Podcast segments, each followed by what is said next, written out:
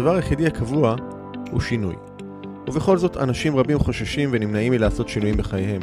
השינוי מוציא אותנו מחוץ לאזורי הנוחות ואל עבר חוסר הוודאות שלרוב מפחיד אותנו מאוד. ובכל זאת, ישנם אנשים שמוכנים להתמסר לתהליכי השינוי, ולא רק לשנות, אלא בעיקר להשתנות, ולהמציא את עצמם שוב ושוב מחדש. בפודקאסט עושים שינוי, תוכלו לשמוע את האנשים שמשחקים all in ועושים את מה שצריך, במקום את מה שנוח, כדי לחיות חיים מלאים ובעלי משמעות.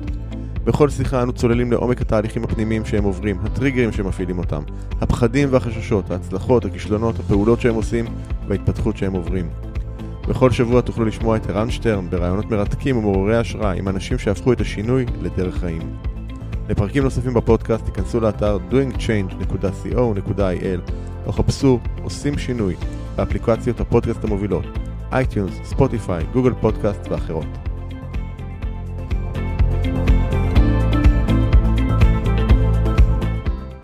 ערב טוב.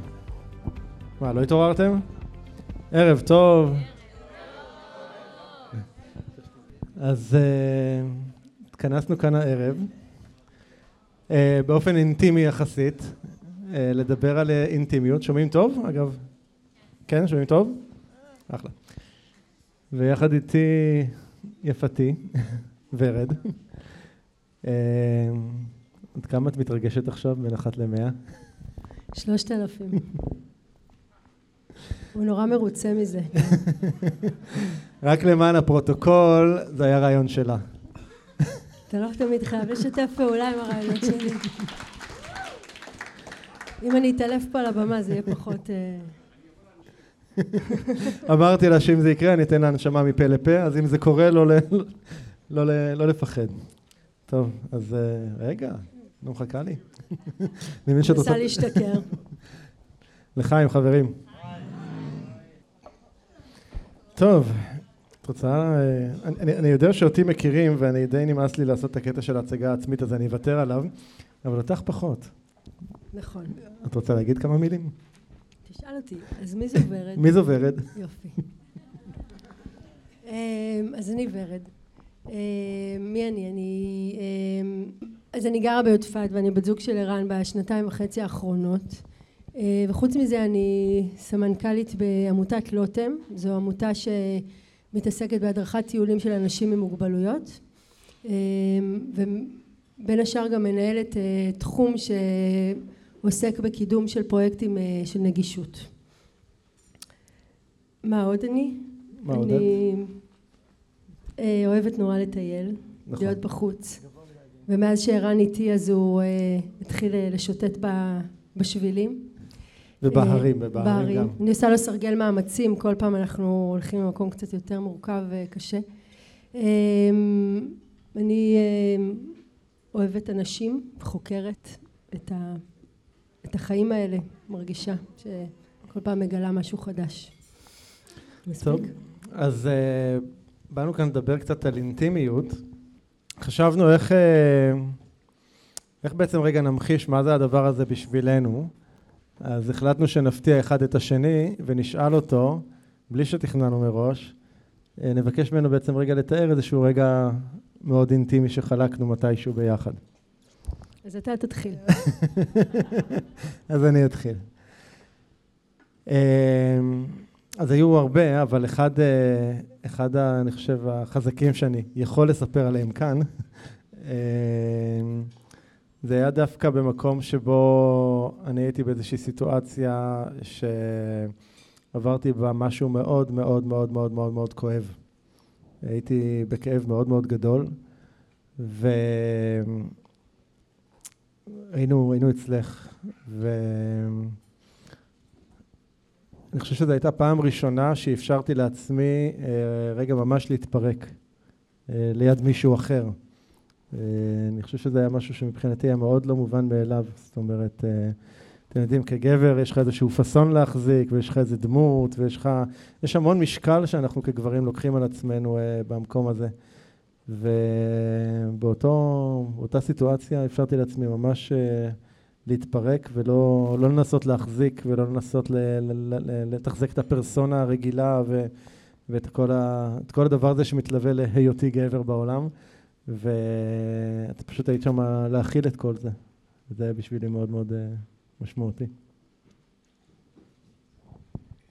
אז עכשיו שלי? שלך. אמ, אז אני זוכרת אה, רגע כזה שאמרתי לך, אמ, יום אחד אתה תכיר אותי ותכיר את כל הצדדים המכוערים שלי ואז אה, כבר לא תאהב אותי יותר. Mm. ו... והתשובה שלך הייתה, אה, את, את לא יכולה להאמין שמישהו כל כך אוהב אותך, אה? Mm. והיה באמירה הזאת משהו מאוד מאוד חזק ואינטימי. כי, כי, כי בעצם מה שאמרת לי שם זה, אני רואה גם את הצדדים הפחות יפים שלך ובכל זאת אני אוהב אותך. אמ, ועבורי זה היה בכלל להודות שאני לא יכולה להאמין שמישהו יכול לאהוב אותי כל כך. כאילו זה, זה כאילו אה, מצחיק, כי אנחנו כל החיים שלנו אה, מחפשים מישהו שיאהב אותנו. אה, אבל אז כשמגיע מישהו כזה, אז, אז קשה לנו להכיל את זה, זה כמעט בלתי ניתן להכלה. שמישהו כל כך כל כך אוהב אותי שהוא מוכן להסתכל גם על הצדדים הפחות יפים שלי ועדיין לאהוב אותי. אז זה בשבילי היה. הפתעת. הפתעתי? לא חשבתי על זה, אבל כן. וואלה. כן. יופי. אז uh, יש כל מיני הגדרות למה זה אינטימיות, וההגדרה כאילו הפורמלית זה איזושהי קרבה רגשית עמוקה בין בני אדם, שיכולה להיווצר גם על ידי מגע וגם על ידי uh, בעצם שיחה. ואני חושב שבאמת המפתח זה עד כמה אנחנו מוכנים להביא את עצמנו בצורה הכי, הכי פתוחה, הכי אמיתית, בלי... הכי פגיעה גם, בלי uh, הגנות, בלי, uh, בלי כמה שניתן, בלי פאסון, בלי אגו, באמת בצורה הכי הכי הכי הכי טבעית, שאולי רק לפעמים עצמנו, גם זה לא תמיד אנחנו מאפשרים לעצמנו להיות בה. וחשבנו הערב הזה באמת לקחת ככה את השיחה הזאת בין uh, שלוש תחנות של אינטימיות. אנחנו נדבר על אינטימיות uh, במערכות יחסים, אנחנו נדבר הרבה כמובן בהקשרים של בני זוג, אבל זה אני חושב רלוונטי לכל... לכל קשר, גם חברים כמובן. נדבר על מה זה אינטימיות עם עצמנו, ובסוף גם נדבר קצת על אינטימיות במיניות. אז זה ככה מה שמצפה לנו הערב, ו... זה הדובדבן בסוף. הדובדבן בסוף. אז, אה, אבל נתחיל אולי רגע קצת בדרך שלנו עם הדבר הזה שנקרא אינטימיות, כי אה, אני חושב שבטח עבורי, אבל גם בטח לך, תשתפי, זה לא היה... זה לא היה איזה משהו שהיה נוכח אה, בחיים אה, כל הזמן. אה, אני באופן כללי, אני חושב שרוב חיי גדלתי במין סביבה כזאת של להביע רגשות זה לא משהו שעושים. לא ראיתי יותר מדי ביטוי רגשי במשפחה שלי.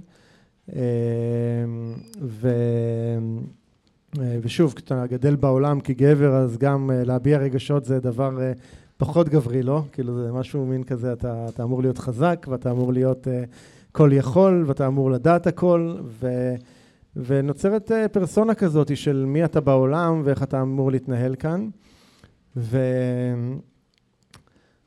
ואז בעצם רוב חיי פעלתי בעיקר מהדבר הזה שנקרא שכל, מחשבה, mind, לא, לא יותר מדי רגש היה בשבילי משהו שאני יכול דרך השכל לדבר עליו. זאת אומרת, יכולתי להגיד, אה, עכשיו קרה משהו, אז אני יודע שאני אמור להיות שמח, או אני יודע שאני אמור להיות כועס או מה שזה לא יהיה, אבל לא באמת חשתי, לא באמת הרגשתי את זה.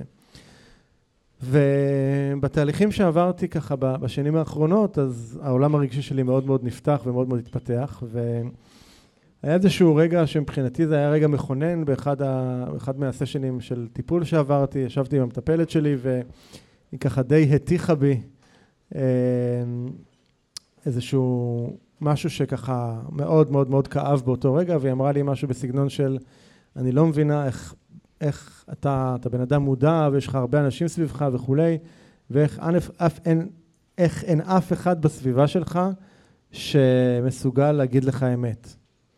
ואתם יודעים, זה מין כזה, זה כבד לשמוע דבר כזה, וזה עוד יותר כבד אחר כך להסתכל על המציאות ולראות שוואלה, היא צודקת. ובהתחלה זה היה מאוד uh, מכעיס כזה, כאילו, איך, איך כל החברים שלי וכל האנשים שלכאורה אמורים לאהוב אותי, אף אחד לא אומר לי אמת. ואחרי שגמרתי רגע לכעוס, אז uh, הסתכלתי רגע פנימה ואמרתי, אוקיי, ברור שהם לא אומרים לי אמת, אני לא אומר להם אמת, אני לא משתף אותם איפה אני נמצא, ואני לא משתף אותם מה אני חווה ומה אני עובר, אז למה שהם יגידו לי אמת? לא, לא יצרתי את הסביבה הזאת בכלל.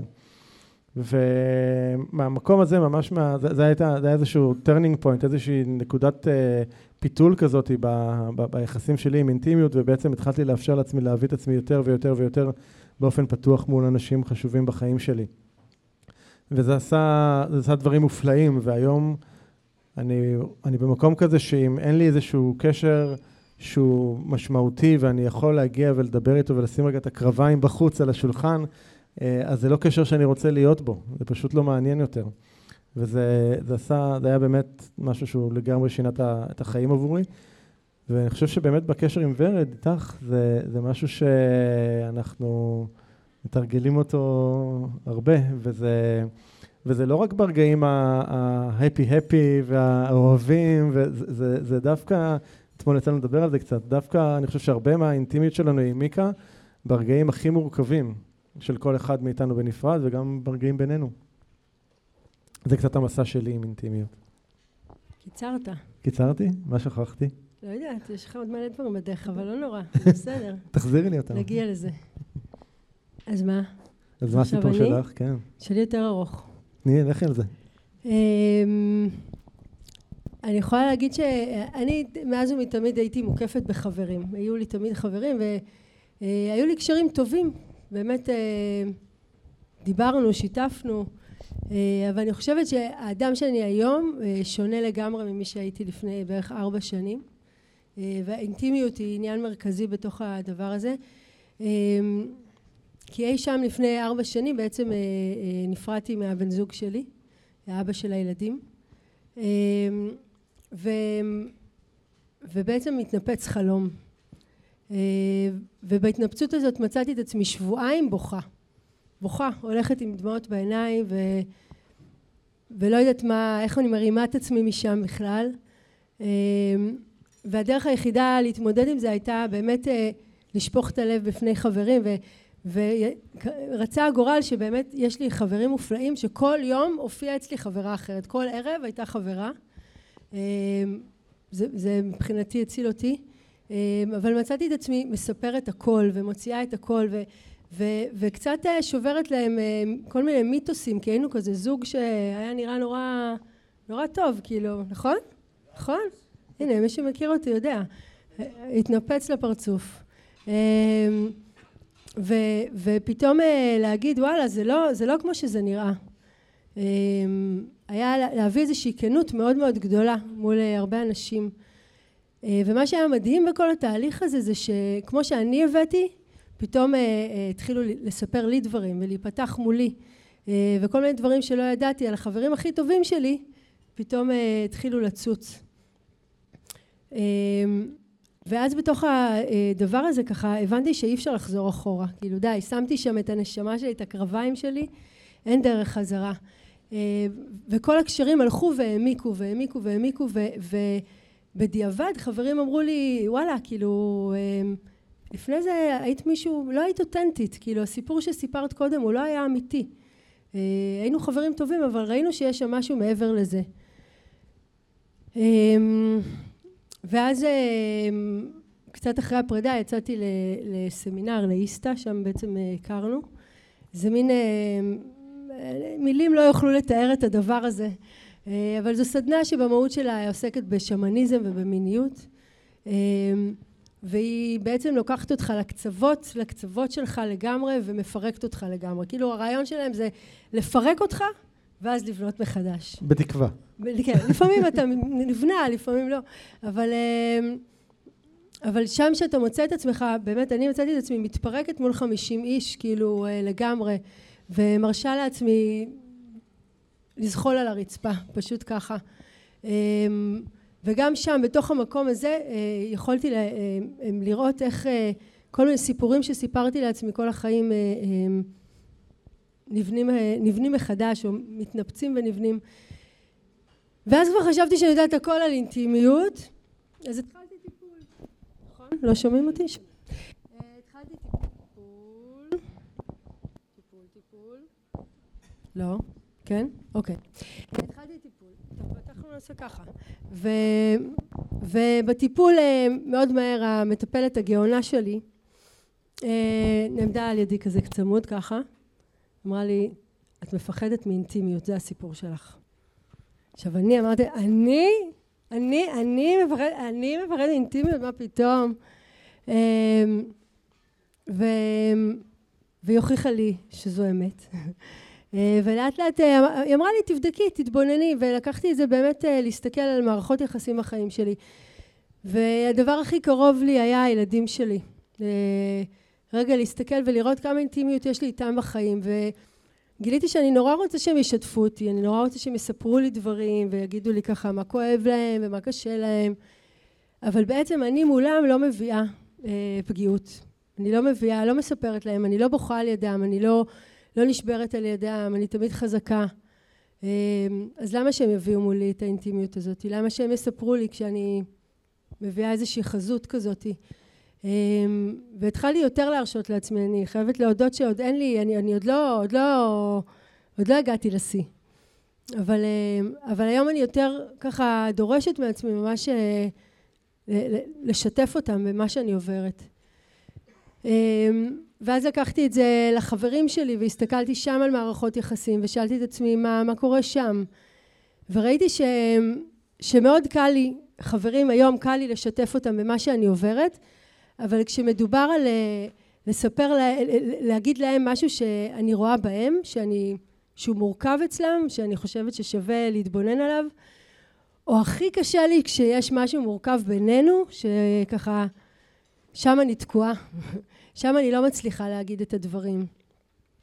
והבנתי שזה עוד רובד של אינטימיות שאני, שראוי שאני אתחיל לעבוד עליו. אה, ואז הסתכלתי על הקשר שלנו, שאני חושבת שבאמת אה, הקשר שלנו הדבר הכי אינטימי שהיה לי בחיים. אה, וגם שם ראיתי ש... שקל לי לשתף, אבל קל לי להגיד, קשה לי להגיד מה, מה אני רוצה, נגיד, או מה אני צריכה. ואפילו לפני, לפני יומיים, שלושה, זה חדש, טרי מהתנור, גיליתי שאני לא יודעת לבקש עזרה. מהאדם הכי קרוב אליי, שאני הכי אוהבת אותו, אני לא יכולה לבקש ממנו עזרה. קשה לי, ואני לא יכולה להגיד לו, תעזור לי, תחזיק אותי, תחזיק איתי את הדבר הזה, את החיים האלה, כאילו. אמ, ו, וזה היה מאוד כואב לגלות, כאילו של איך אני לא משתפת את האדם הכי קרוב אליי בדברים שהם כל כך, אה, שהם כל כך בסיסיים, כאילו בלבקש עזרה, אה, או בלהגיד מה, מה אני צריכה, או מה אני רוצה, או... אמ, וזה ממש ככה, בשבילי היום ממש תרגיל. אני היום, אה, היום אני כבר מרגישה בבטן. כשיש משהו שאני, שאני מבינה ש... יש לי שם איזה עניין שאני צריכה לטפל בו, אז הבטן שלי מתחילה לגעוש, כמו עכשיו למשל, שהיא כאילו... אמ, הבטן שלי מתחילה לגעוש, ואז אני אומרת, ורד, הופה, יש פה עניין. תעצרי רגע, תנשמי ותגידי מה שיש לך להגיד. ו, ואני חושבת שאני משתפרת, אני משתפר, משתפרת. אמ, ובאמת, אמ, אבל, אבל זה ממש, ממש דורש מאמץ, ו... אני רואה שככל שאני מעמיקה את הדברים שאני אומרת, מול לא משנה מי זה יהיה, אה, מולי מגיעה אינטימיות, מולי מגיעה תקשורת הרבה הרבה יותר פתוחה. אה, ואני יכולה להגיד גם, כמו שערן אמר, זה היום כאילו קשרים שהם לא אינטימיים, אז, אז קשה לי להיות בהם. אני לא אומרת שכל חזית בחיים חייבת להיות אינטימית, ועוד יש לי מקומות, יש עוד חזיתות שראוי לעשות בהם עוד עבודה, אבל, אה, אבל כן, בלי, בלי תקשורת אינטימית היום הרבה יותר קשה לי להחזיק את הקשר הזה. זה יפסיק לעבוד. זה יפסיק, אז נהיה ביחד, זה נורא אינטימי. אוקיי.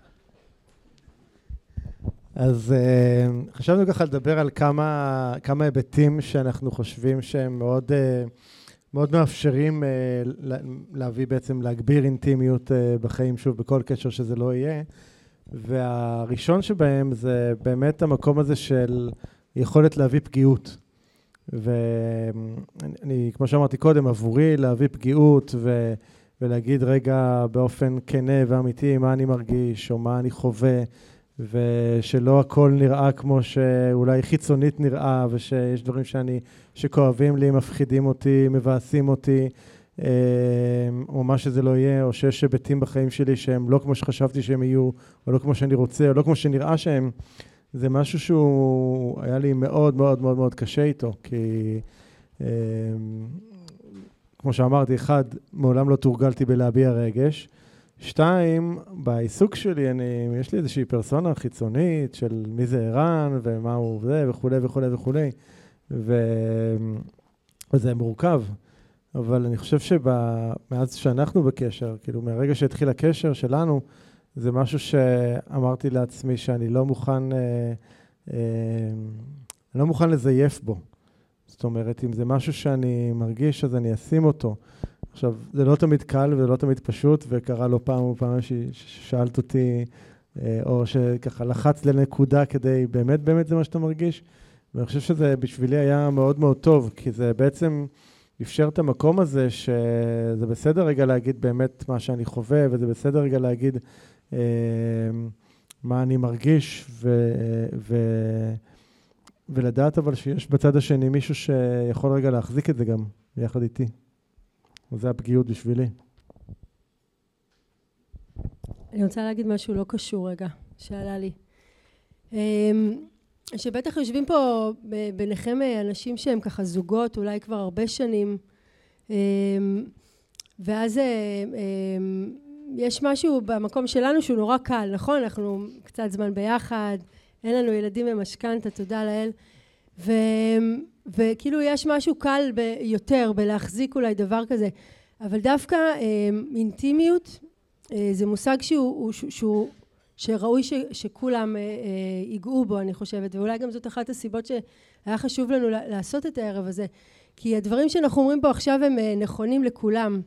אה, כולם גם זוגות שמסתובבים יחד הרבה שנים אה, נושאים מטענים. ובאמת אה, זאת שאלה רגע לשבת ולשאול כמה אנחנו באמת באמת באמת מוכנים לשים את, את, את, את, את כל כולנו מול האדם שנמצא מולנו. אמ, ו, ועבורי כאילו באמת פגיעות זה, זה, זה, זה רגע באמת להגיד וואלה כואב לי נורא. כואב לי גם ש, מה שאתה עשית עכשיו כואב לי ממש ממש ממש כואב לי. אמ, אבל, אבל, אבל זה מה יש, זאת אומרת, או, או גם ההפך, לראות את ערן נורא נורא כואב בגלל משהו שאני עשיתי. אה, ו, ויחד עם זה לעמוד שם ולהגיד, תביא את זה, בבקשה תגיד את זה, כאילו אל תסתיר את זה, גם אם פגעתי בך, גם אה, ת, תגיד את זה, או, זה, זה עבורי ככה אה, פגיעות. ואני חושבת ש, שעוד פגיעות זה באמת להגיד את ה... להביא את הצללים שלנו. הצל, צל, צל זה המקום שאנחנו לא מעזים להסתכל עליו. לכולנו יש כאלה, תודו, אוקיי? אמ, לכולנו יש את המקומות הלא יפים, נגיד לא רק לא יפים, מכוערים בתוכנו, מה לעשות, אנחנו בני אדם ואנחנו נורא אוהבים להסתיר את הצללים האלה וזה בסדר כי זה עוזר לנו להתקדם ולעשות לעשות את מה שאנחנו צריכים בחיים אבל, אבל מול האנשים הבאמת קרובים אלינו ראוי שנוכל לה, להביא את הצללים שלנו. והאמת בואו נגיד את האמת רואים לנו את הצללים. כאילו זה לא ש, שלא רואים אותם. אה, אבל רגע לבוא ולהגיד וואי אני מה זה? פשוט מקנאה נורא נורא מקנאה. אני קנא האמת אני הנה אני, אני אגיד את זה פה מוקלט אני קנאית. קנאית. ו... ואני מקנאה, כאילו אני מקנאה להצלחה של ערן, אני מקנאה, מקנאה להצלחה של קולגות שלי, אני מקנאה כששולחים לו כל מיני הודעות בפייסבוק, אני מקנאה. אמ, אבל, ו, ולבוא ורגע להגיד, אה, להגיד זה, זה המצב, אה, זו, זו פגיעות מאוד מאוד גדולה ו, אמ, וזה משהו ש, שראוי שנצליח להגיד אותו בטח בתוך מערכות היחסים שלנו. אני חושב שבאמת אחד הדברים שמאפשרים דבר כזה זה באמת ה... ה... זה שיש מרחב בטוח שזה נהיה לגיטימי, שזה לגיטימי להביא את המקומות האלה, שזה מביא לגיטימי להביא את הכאב. אמ, אני יכול להגיד במקומות קודמים, אם הייתי, אם הייתי מביא פגיעות כזאת, אם הייתי מביא קושי או הייתי מביא איזשהו אתגר, אז לאו דווקא הייתי בהכרח מקבל אה, את ה... את ה... לפעמים זה היה בא בצורה של שיפוטיות, לפעמים זה היה בצורה של ביקורת כזו או אחרת. זה לא תמיד היה מתקבל בצורה הכי, הכי מכילה ו, או, או מאפשרת. ואז כ, כבני אדם, ובטח אצלי זה היה, זה שלאט לאט הלב יותר ויותר ויותר ונסגר, ואתה לא, ולא אפשרתי להביא את, את הצדדים האלה ואת את ההיבטים האלה. אז מה עוד? אני חושב שעוד דבר מאוד חשוב זה באמת ה...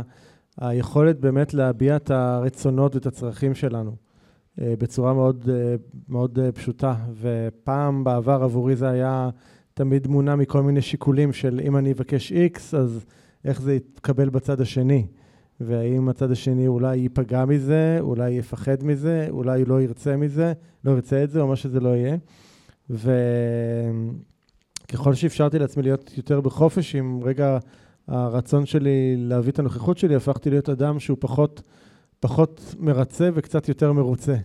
אה, כי לפני כן הייתי בן אדם שמאוד מאוד היה עסוק בלרצות, לרצות אה, אה, אנשים בחיים שלי, לרצות סביבה, לרצות פרסונה, לרצות תפיסות שיש. או לרצות הורים, לרצות הסללה, ש... מסלול חיים שכאילו הלכתי בתוכו. וככל שאפשרתי לעצמי יותר לבקש ויותר להביע את הרצונות, את הצרכים, את הרגשות שלי, גיליתי שאני קצת יותר ערן, קצת יותר קרוב לעצמי, קצת יותר, uh, קצת יותר אני. אתה רוצה לתת דוגמה? דוגמה? אולי תתני את. שלי. מה? תני דוגמה שלי. דוגמה שלך? כן. אנחנו מדברים על אותה דוגמה? אוקיי. אמ, לפני כמה חודשים, אה, אני אגיד את זה ככה, אני, יש ימים שהילדים אצלי ויש ימים שהילדים אצל הבן זוג שלי. אה, ויש מין אה, תופעה כזאת, שבימים שהם אצל הבן זוג שלי ואנחנו נמצאים אצלי, אז יש תנועה בלתי פוסקת של הילדים לכיוון הבית. הם, הם כל הזמן מגיעים. ואין רגע אחד כאילו ש... אינטימיות. של אינטימיות, כאילו, כן, הם, הם פשוט פורצים בכל רגע. אמ, ואז הגענו אליי, אחרי שבאמת נסענו מער"ן, שעתיים נסיעה אליי, כדי רגע שיהיה לנו מרחב שקט. ופתאום יצא שכל ארבעת הילדים הגיעו אליי הביתה לישון, אוקיי? פתאום הם, הם, הם כולם ארבעתם החליטו שהם ישנים אצלי. עכשיו זה היה גם יום שערן ככה היה באמת בימים מאוד מאוד קשים ועמוסים רגשית. ו... וכמו שהם הגיעו, אני הסתכלתי על ערן והבנתי ש... אוקיי, זה הולך להיות בעיה פה, הסיפור הזה. אמ, ואז מה עשית? אתה רוצה להגיד מה עשית? נורא כעסתי וצעקתי, סתם לא, זה לא מה שהיה. אמ, אני חושב שבעם, אני אגיד מה הייתי עושה בעבר, בעבר הייתי שותק. בעבר הייתי שותק ובעבר הייתי... אה, משאיר את זה אצלי ונותן לזה, אתם יודעים מה קורה עם זה, זה slowly slowly אוכל אותך מבפנים. מכירים את התופעה, אני מניח. ולקחתי את זה רגע, רגע הצידה, ואמרתי לה, ממי, זה לא עובד לי.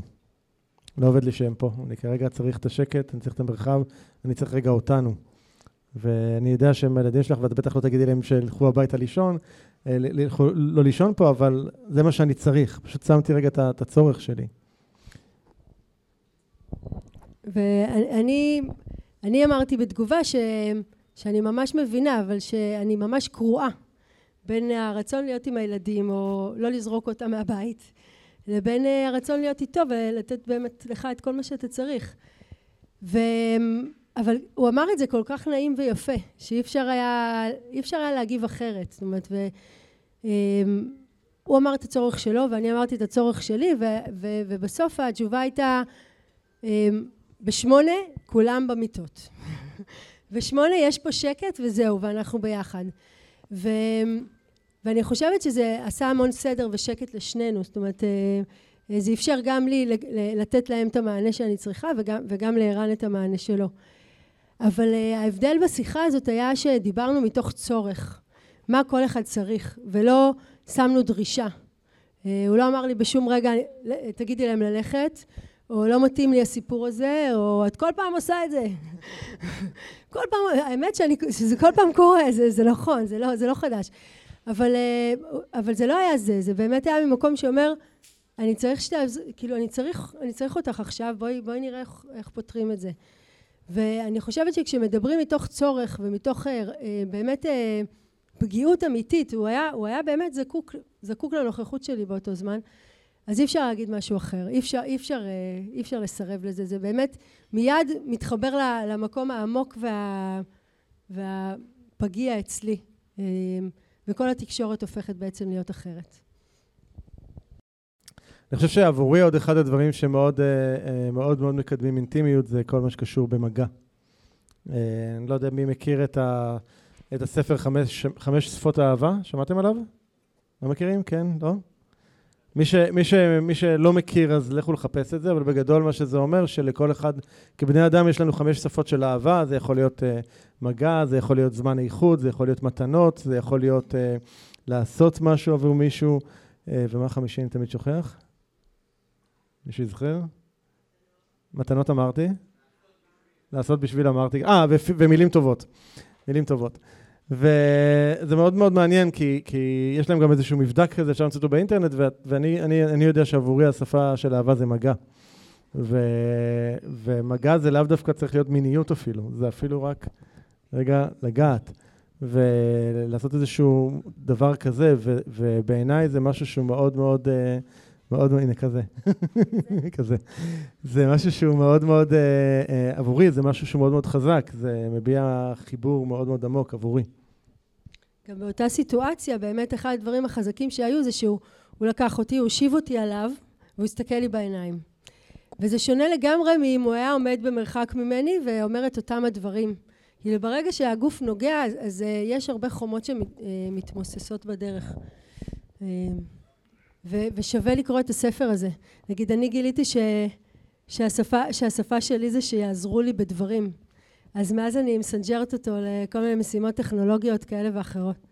וזה עושה לי את זה, זה מגניב. זה פשוט עושה לי את זה בטירוף, כאילו, זה שהוא עוזר לי עם רב מסר, נגיד, או כל מיני כאלה. כן. אמ, אני חושב שעוד דבר באמת אה, שעבורנו הוא מאוד מאוד משמעותי, זה באמת כל מה שקשור לכנות רדיקלית. וכנות רדיקלית זה, זה באמת להגיד את הדברים גם הכי מורכבים וגם הכי קשים וגם הכי שעלולים לפגוע, אה, ולא להחזיק בבטן. ושוב, זה, זה הכל מתקשר להכל, כי חלק מזה זה גם להביע רצונות ו, וצרכים וכן הלאה, אבל המקום הזה באמת שאנחנו uh, מאפשרים אחד לשני uh, להגיד הכל ולהגיד, את יודעת, פה יש איזושהי נקודת עיוורון שאת לא רואה אולי, או, או מה שזה לא יהיה, וזה זה, זה משהו שהוא, שוב, בתוך המרחב שיצרנו בינינו, שיש לנו מרחב בטוח להביע את הדברים האלה, אני חושב שזה משהו שהוא מאוד מאוד uh, חזק, בטח עבורי. כן, אין לך מה לעשות. טוב, דבר נוסף כאן, אני חושב שהוא מאוד משמעותי, זה שגם uh, במקומות שבהם מישהו מאיתנו עושה משהו שפוגע באחר, אוקיי? ו...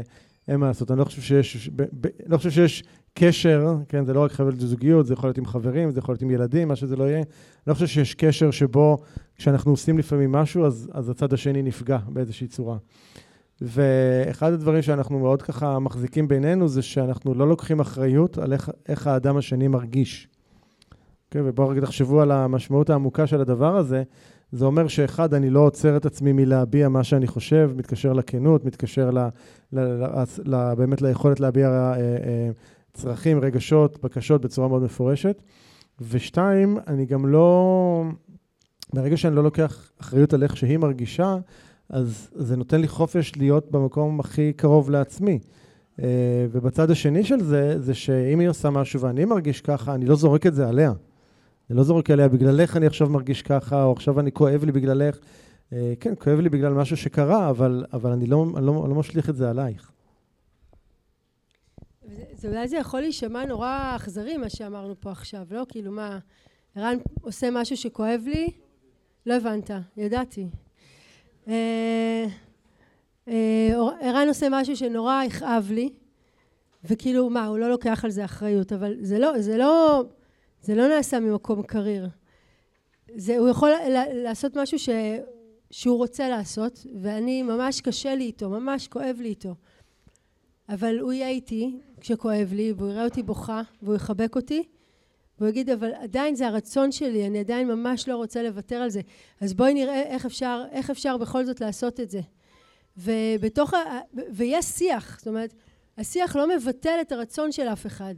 יכול להיות שבסופו של דבר בתוך השיח הזה אני אגיד לו תקשיב זה מה שאתה עכשיו רוצה זה פשוט זה בלתי אפשרי מבחינתי זה בלתי אפשרי זה בלתי נסבל המחשבה הזאת אבל אבל אתה יודע מה אם עד לפה זה בסדר אבל אם עוד קצת זה כבר יותר מדי ואנחנו נמצא ביחד בשיח הזה את מה שאפשרי לשנינו. ויכול להיות שהפעם ממש קשה לי, לא יודעת מה, אני, אני צריכה שהוא יהיה איתי היום, אבל, אבל הוא רוצה ללכת, להיות עם חברים, לא יודעת, הוא רוצה לעשות משהו. אז אפשר שנסכם שהיום הוא יישאר, אבל מחר הוא ילך, ילך להיות עם החברים, אוקיי? או, או באמת אה, לראות איפה המקומות ש, שאנחנו כן יכולים להיות עליהם בדיאלוג. אמ, מתוך ההבנה שאנחנו לא יכולים לבטל אחד את הרצון של השני. כשאנחנו נמצאים ביחד, אה, אה, ככל שהוא יבטל את הרצונות שלו, הוא יהפוך להיות מרצה, וכשהוא יחיה איתי מתוך ריצוי, אנחנו, זה לא יחזיק מעמד כנראה, נכון? ערן לא אוהב לרצות. אמ, ו, ו, וגם, בשבילי, עבורי, כי לדעת שמישהו חי איתי ומרצה אותי, עושה פעולות כל הזמן בשביל לרצות אותי, זה לא, זה לא יחזיק מעמד. אז אנחנו בתוך תקשורת כל הזמן על, על מה, על מה כל אחד רוצה, ואיך מוצאים את המקום שהוא, שהוא נכון עבורנו. וכן, זה יכאב. בינינו, יש פה זוגות. זוגיות זה, זה, ברגע שיש שני אנשים, יש שתי דעות, וכשיש שתי דעות, הן לא תמיד אותה, כאילו אחד צריך לוותר קצת, ואחד צריך אולי אה, לזוז אחורה קצת, אבל, אבל עדיין, אם זה רצון אמיתי ומהותי שלי, אני לא רוצה שלאורך החיים יגרמו לי לוותר עליו פעם אחרי פעם. אז, אז איך מוצאים כן את הדרך בכל זאת בתוך הדבר הזה? לא יודעת אם הבנת עכשיו. אמרתי משהו אחר ממשהו. כי ערן, הוא, הוא לא אכפת לו, לא אכפת לו. סתם, זה לא נכון. זה לא, לא, כאילו, באמת, זה לא, זה לא. אמ, עוד, עוד דבר בהקשר הזה, זה אני חושב באמת המקום של... Uh, הרבה פעמים אנחנו לוקחים את ההיסטוריה איתנו. אתם מכירים את זה? כמו שוורד אמרה, שיכולתי בקלות להגיד לה, כל פעם שאנחנו ביחד, אז הילדים שלך תמיד באים, ו... אז לא, כאילו זה הפוך. זה, זה באמת אה, לנסות, ו, וזה קשה, זה קשה, כי אנחנו, אני חושב, גם גלים ב, בתרבות כזאת, שזה נורא קל להאשים ולזרוק אשמה ו, ו, ולזרוק את הדברים על מישהו אחר ולא לקחת אחריות. וכאן באמת המקום של להיות עם הדברים ולא לנסות לחפש בך את האשמה או את, ה, את מה שזה לא יהיה, אלא, אלא להשאיר את הדברים אצלי. את כל, זאת אומרת, כל האחריות היא אצלי. אני חושב שבמקום הזה שכל אחד מאיתנו מאוד אחראי על עצמו, על הרגשות שלו, על, ה, על הצרכים שלו, מה שזה לא יהיה, זה משאיר את, ה, את השיח הרבה יותר נקי ופחות אה, פחות נגרר ל, לסיפורים, ה, לסיפורים ההיסטוריים. אני, אני יכולה לראות על הילדים שלי, זה מדהים, יש להם תקשורת כזאת. את אף פעם לא... זה... נכון? אתם מכירים את זה? את אף פעם לא...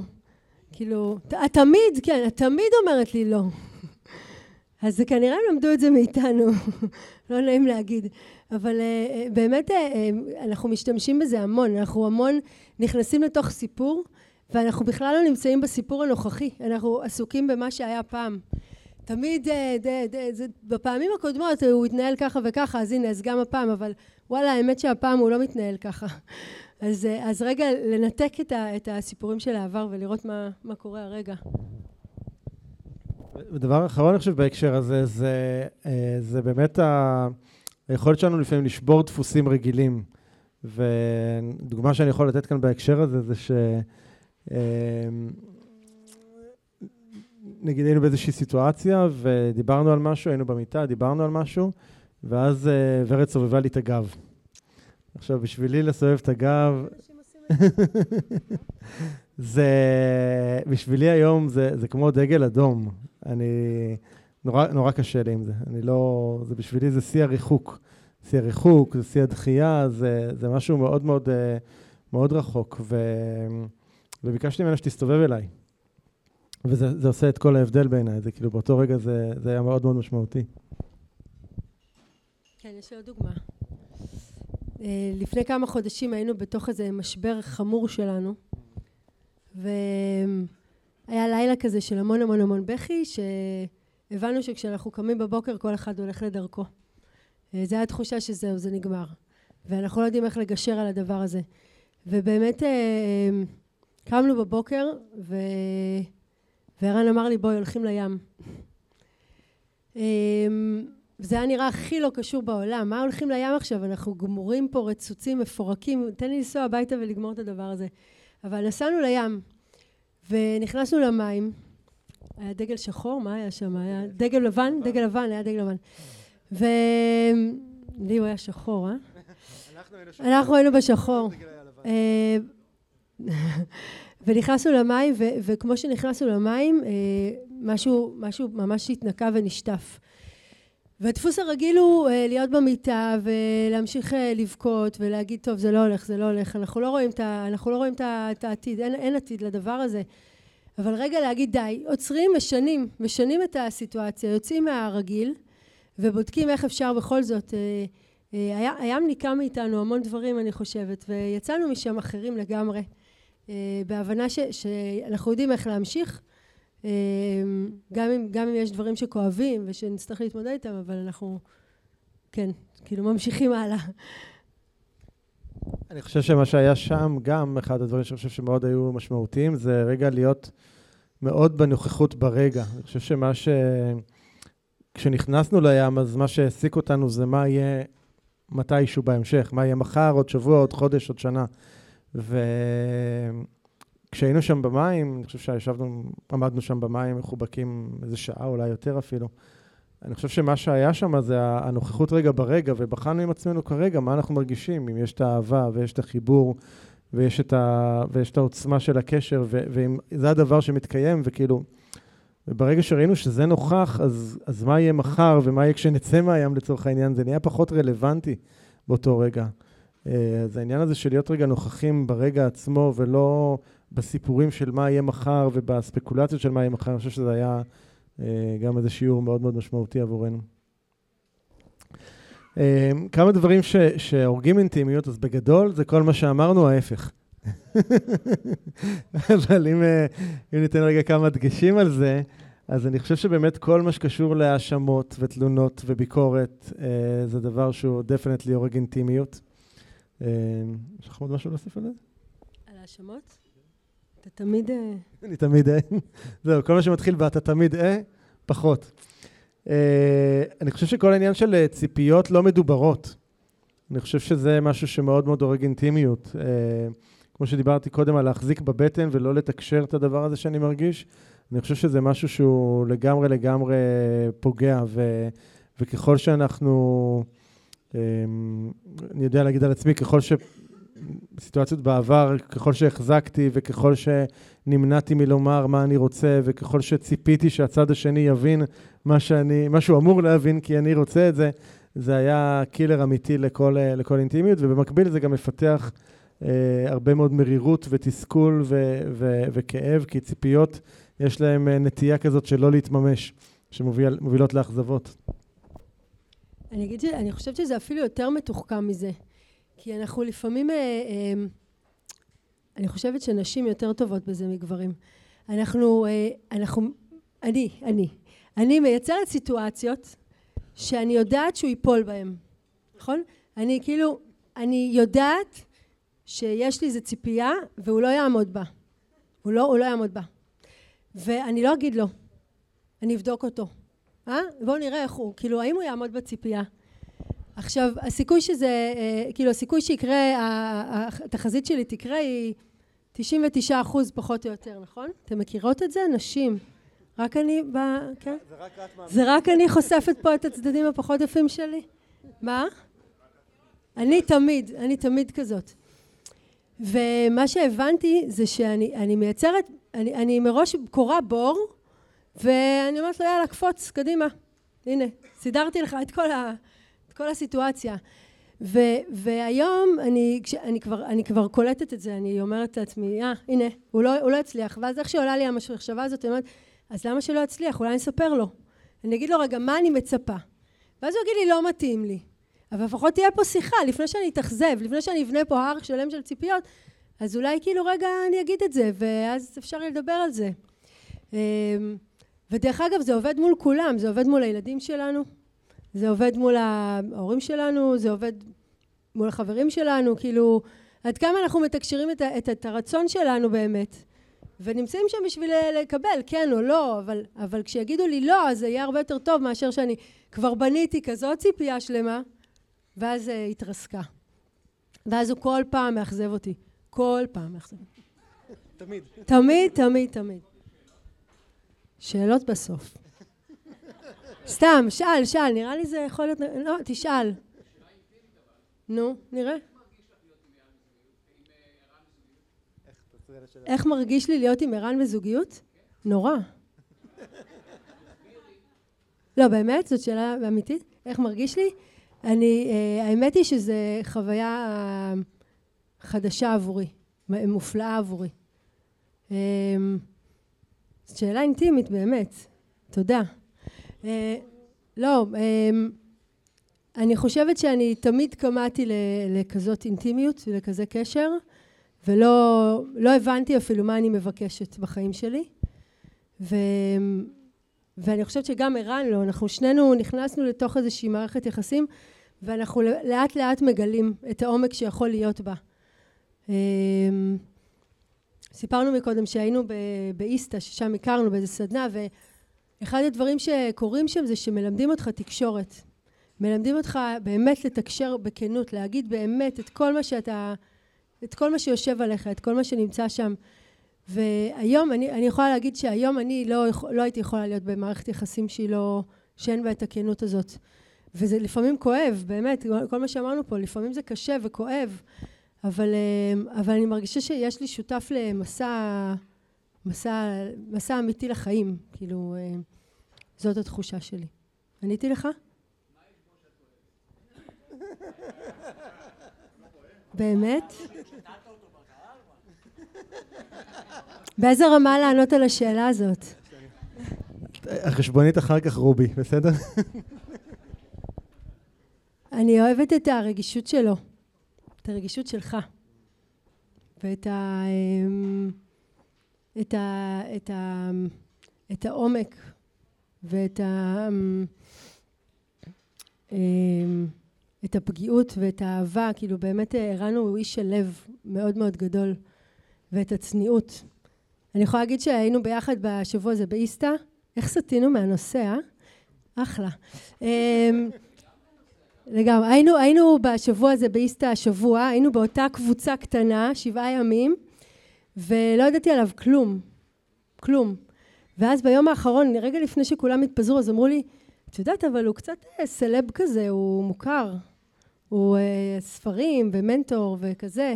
אמרתי, אבל איך יכול להיות? כאילו, מי שמע? מי, מי, הוא היה כל כך שקט וצנוע, ו, ואני חושבת שזה אחד הדברים שהכי מדהימים אותי עד היום, הפער הזה בין הצניעות לבין האדם ש... שהוא ערן. לא, זה מביך.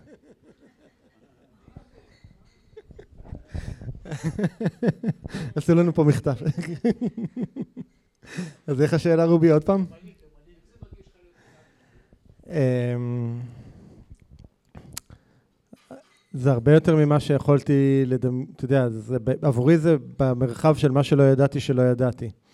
זאת אומרת, אה, לא ידעתי שאפשר להיות בקשר כל כך עמוק וכל כך אינטימי, ולא ידעתי שיש מרחב שאני בו באמת אוכל להיות הכי אמיתי, בלי מסכות ובלי הגנות, ובהכי הכי הכי הכי פגיע שלי. זה לא, לא היה לי שום מקום אחר מעולם שבו אפשרתי לעצמי להיות uh, ברמה הזאת. ואני חושב שאחד הדברים שאני הכי מעריך ומוקיר בקשר שלנו זה את, ה, זה את הדרך שאנחנו עושים. זאת אומרת, דיבר, דיברנו על זה קצת אתמול, שאם אני מסתכל, אנחנו מסתכלים על המקומות הכי, הכי אינטימיים שלנו, זה היה ברגעים הכי מורכבים. כמו, כמו הסיטואציה שוורד תיארה קודם בים, או כל מיני סיטואציות אחרות. דווקא בסיטואציות האלה הכי מורכבות, והכי הכי פגיעות, והכי כואבות, אני חושב ששם הכי, הקשר שלנו הכי העמיק והכי התבסס, והכי התחזק גם. ו... אז זה ככה, זה ככה להיות עבורי איתך. ואנחנו תכף... מה, מה יש בשעות? מלא. טוב, יש דברים...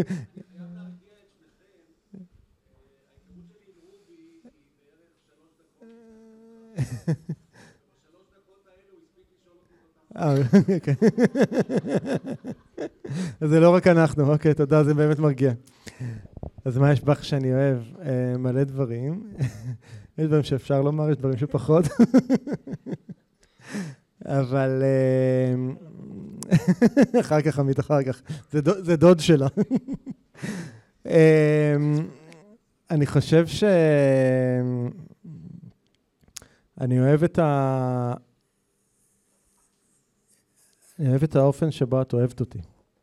אני חושב שזה משהו שבשבילי הוא מאוד, אה, מאוד משמעותי. אני, אני אוהב את זה שאת אה, לא, לא עושה לעצמך הנחות.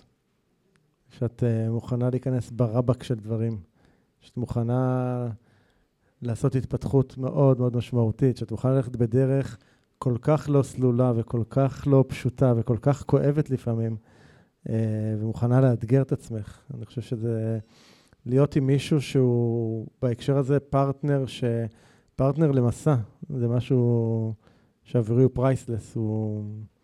אי אפשר לתאר אותו עד כמה הוא משמעותי. אני, אני רוצה להוסיף משהו ש... מה? נכון? עוד יין, עוד יין. אמ,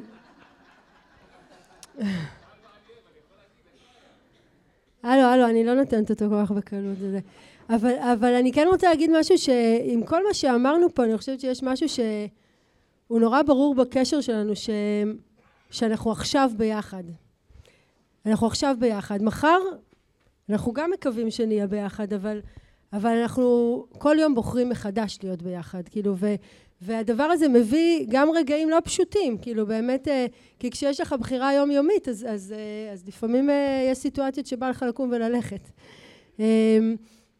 אבל מצד שני, הבחירה היומיומית הזאת, תודה נשמה, הבחירה היומיומית הזאת היא, היא, היא באמת שמה אותנו במקום שאומר, כן, אנחנו, אנחנו עכשיו בטוח רוצים להיות ביחד, כרגע. נכון לרגע זה. נכון. כן, אני חושב שזה, אני חושב שזה משהו מאוד מאוד נכון, כי, כי זה נורא קל, אנחנו נחליף. זה נורא קל... ביום, רק שתבינו, ביום שישי אני עשיתי צניחה חופשית, קפצתי ממטוס, והייתי לבן לגמרי. זה פחות או יותר איך שוורד הייתה לפני שעלינו לבמה. אז כל אחד עם הקפיצת מטוס שלו, כן, אז אני עכשיו מרוצה. לא, כשהייתי שם לבן, זה נורא שישע אותה. It's payback, baby. payback. אמ, אז אני חושב שבאמת המקום הזה, שאני חושב שדבר שהוא מאוד מהותי בקשר שלנו, זה שאנחנו לא לוקחים אותו כמובן מאליו. זאת אומרת, אין פה איזשהו דיפולט שאנחנו, אני חושב שזה שוב, זה, זה הרבה יותר קל כמובן כשזה פרק ב' ואין ילדים, משכנתה ובית. ו- וחשבון בנק משותפים, אז זה, זה יותר קל לכאורה. אבל אני חושב שהמקום הזה הוא, הוא מאוד מאוד משמעותי, שאין כאן איזשהו דיפולט, אין כאן איזושהי ברירת מחדל.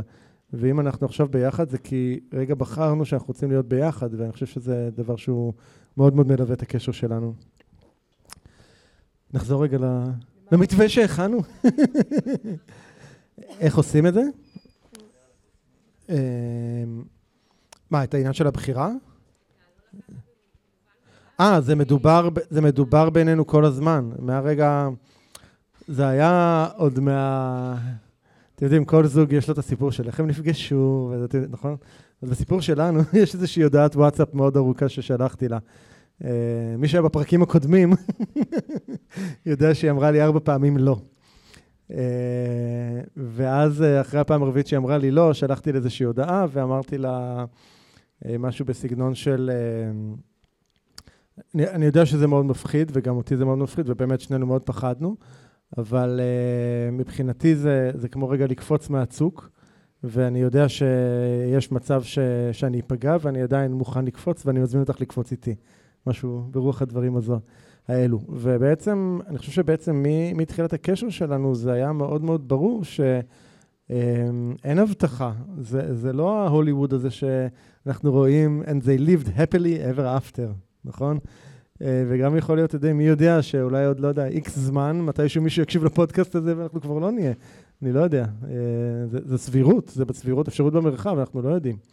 אבל יש משהו בעיניי מאוד אה, שמשאיר אותי בטח, אני חושב שאותנו, ואת הקשר מאוד חי בידיעה הזאת שזה שום דבר פה לא מובטח. וזה כל עוד לי נכון וכל עוד לך נכון, אז, אז זה יהיה, ואם לא, אז זה לא.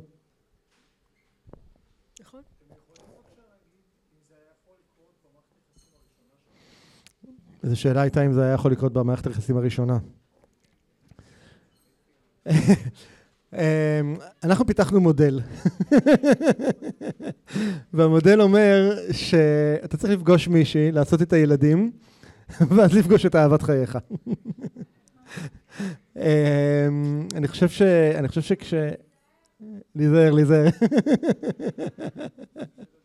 זוגות שזה עובד להם אחרת. כן. אני, לא, שוב, זה, זה מודל, זה לא, זה מודל שלא נבחן במציאות, זה תיאוריה לחלוטין, תיאוריה לחלוטין. אמ, אז... אם היינו רוצים? לא היינו מחזיקים מעמד דקה. זאת אומרת, אם היינו צריכים לגדל ילדים ביחד, הייתי מת. כאילו... לגמרי.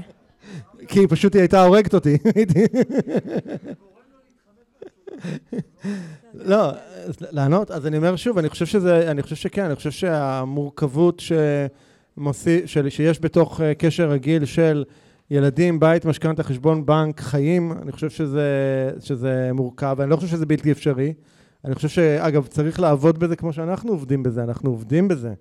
כאילו, שלא ישתמע ש, שהכל זה יופי טופי, אנחנו עובדים בזה, אנחנו משקיעים בקשר, בשיח, בדבר הזה שנקרא אינטימיות, אנחנו משקיעים שם המון, המון המון זמן ואנרגיה. אה, זה לא, זה לא קורה על הדרך, זה לא איזשהו דיפולט כזה, זה, זה, זה לפעמים עבודה, עבודה סיזיפית כזאת, כאילו, לא במובן הרע שלה, אלא במובן של עובדים בזה. אני, אני רוצה להגיד לך משהו אחר, אה, כאילו לא אחר, אבל um, אני חושבת שאם הייתי מי שאני היום בקשר הקודם, אז יש יותר סיכוי ש, שזה היה מצליח. Uh, עם הקשר הקודם. עכשיו שם יש שניים לטנגו, בסדר? כאילו... Uh, אבל אני חושבת שהאדם שאני היום, uh, uh, יודע, אה, יודע להחזיק קשר בצורה אחרת. והציפיות שלי או הרצונות שלי או הדרך שבה אני מתנהלת היום, לא, לא ידעתי לעשות את זה בעבר. אה, בלי קשר לפרטנר שלי, בסדר? זאת אומרת, אני יכולה לדבר על עצמי.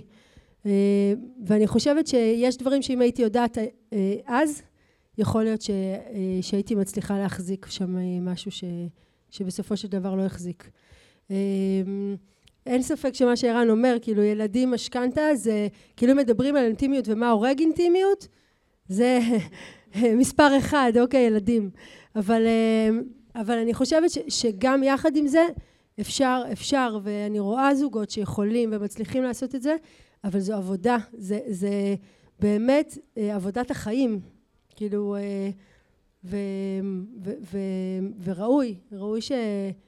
שנדע לעבוד בזה, שנרצה לעבוד בזה, בעיניי. אני, אני גם מתחבר, אני חושב שגם ערן של היום, אה, מן הסתם מאוד מאוד שונה, תודה.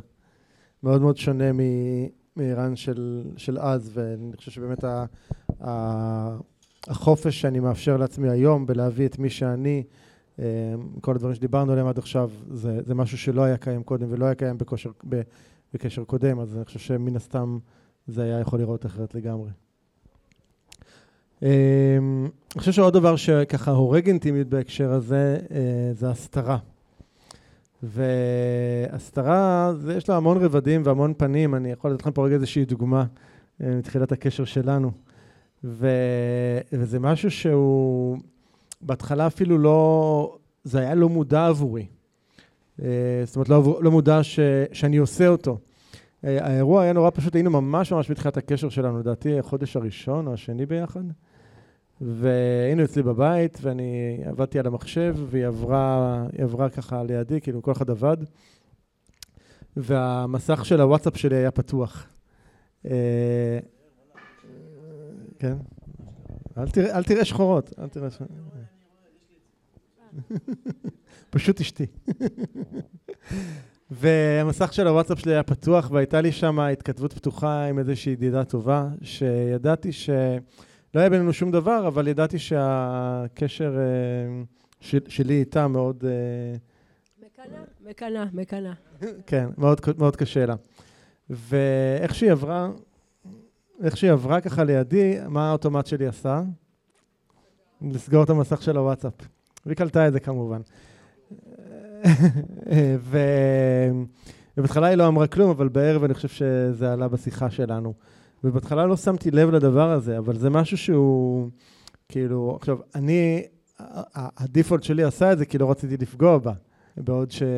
שוב, אם דיברנו על זה שלא לוקחים אחריות, אז הנה, כאילו, היום אנחנו במקום אחר לגמרי והכל פתוח וגלוי, אבל, אבל זה משהו שהוא אה, סתם, זה משהו להסתכל עליו, ואיפה אני לא באמת פתוח, איפה אני לא באמת כנה, מה אני מסתיר, ואני שמתי עם עצמי, עם, מתישהו באיזשהו שלב, אה, עשיתי עם עצמי איזשהו הסכם שאני לא רוצה להיות בקשר, שיש איזשהו גרם של משהו, גרם, שאני מסתיר.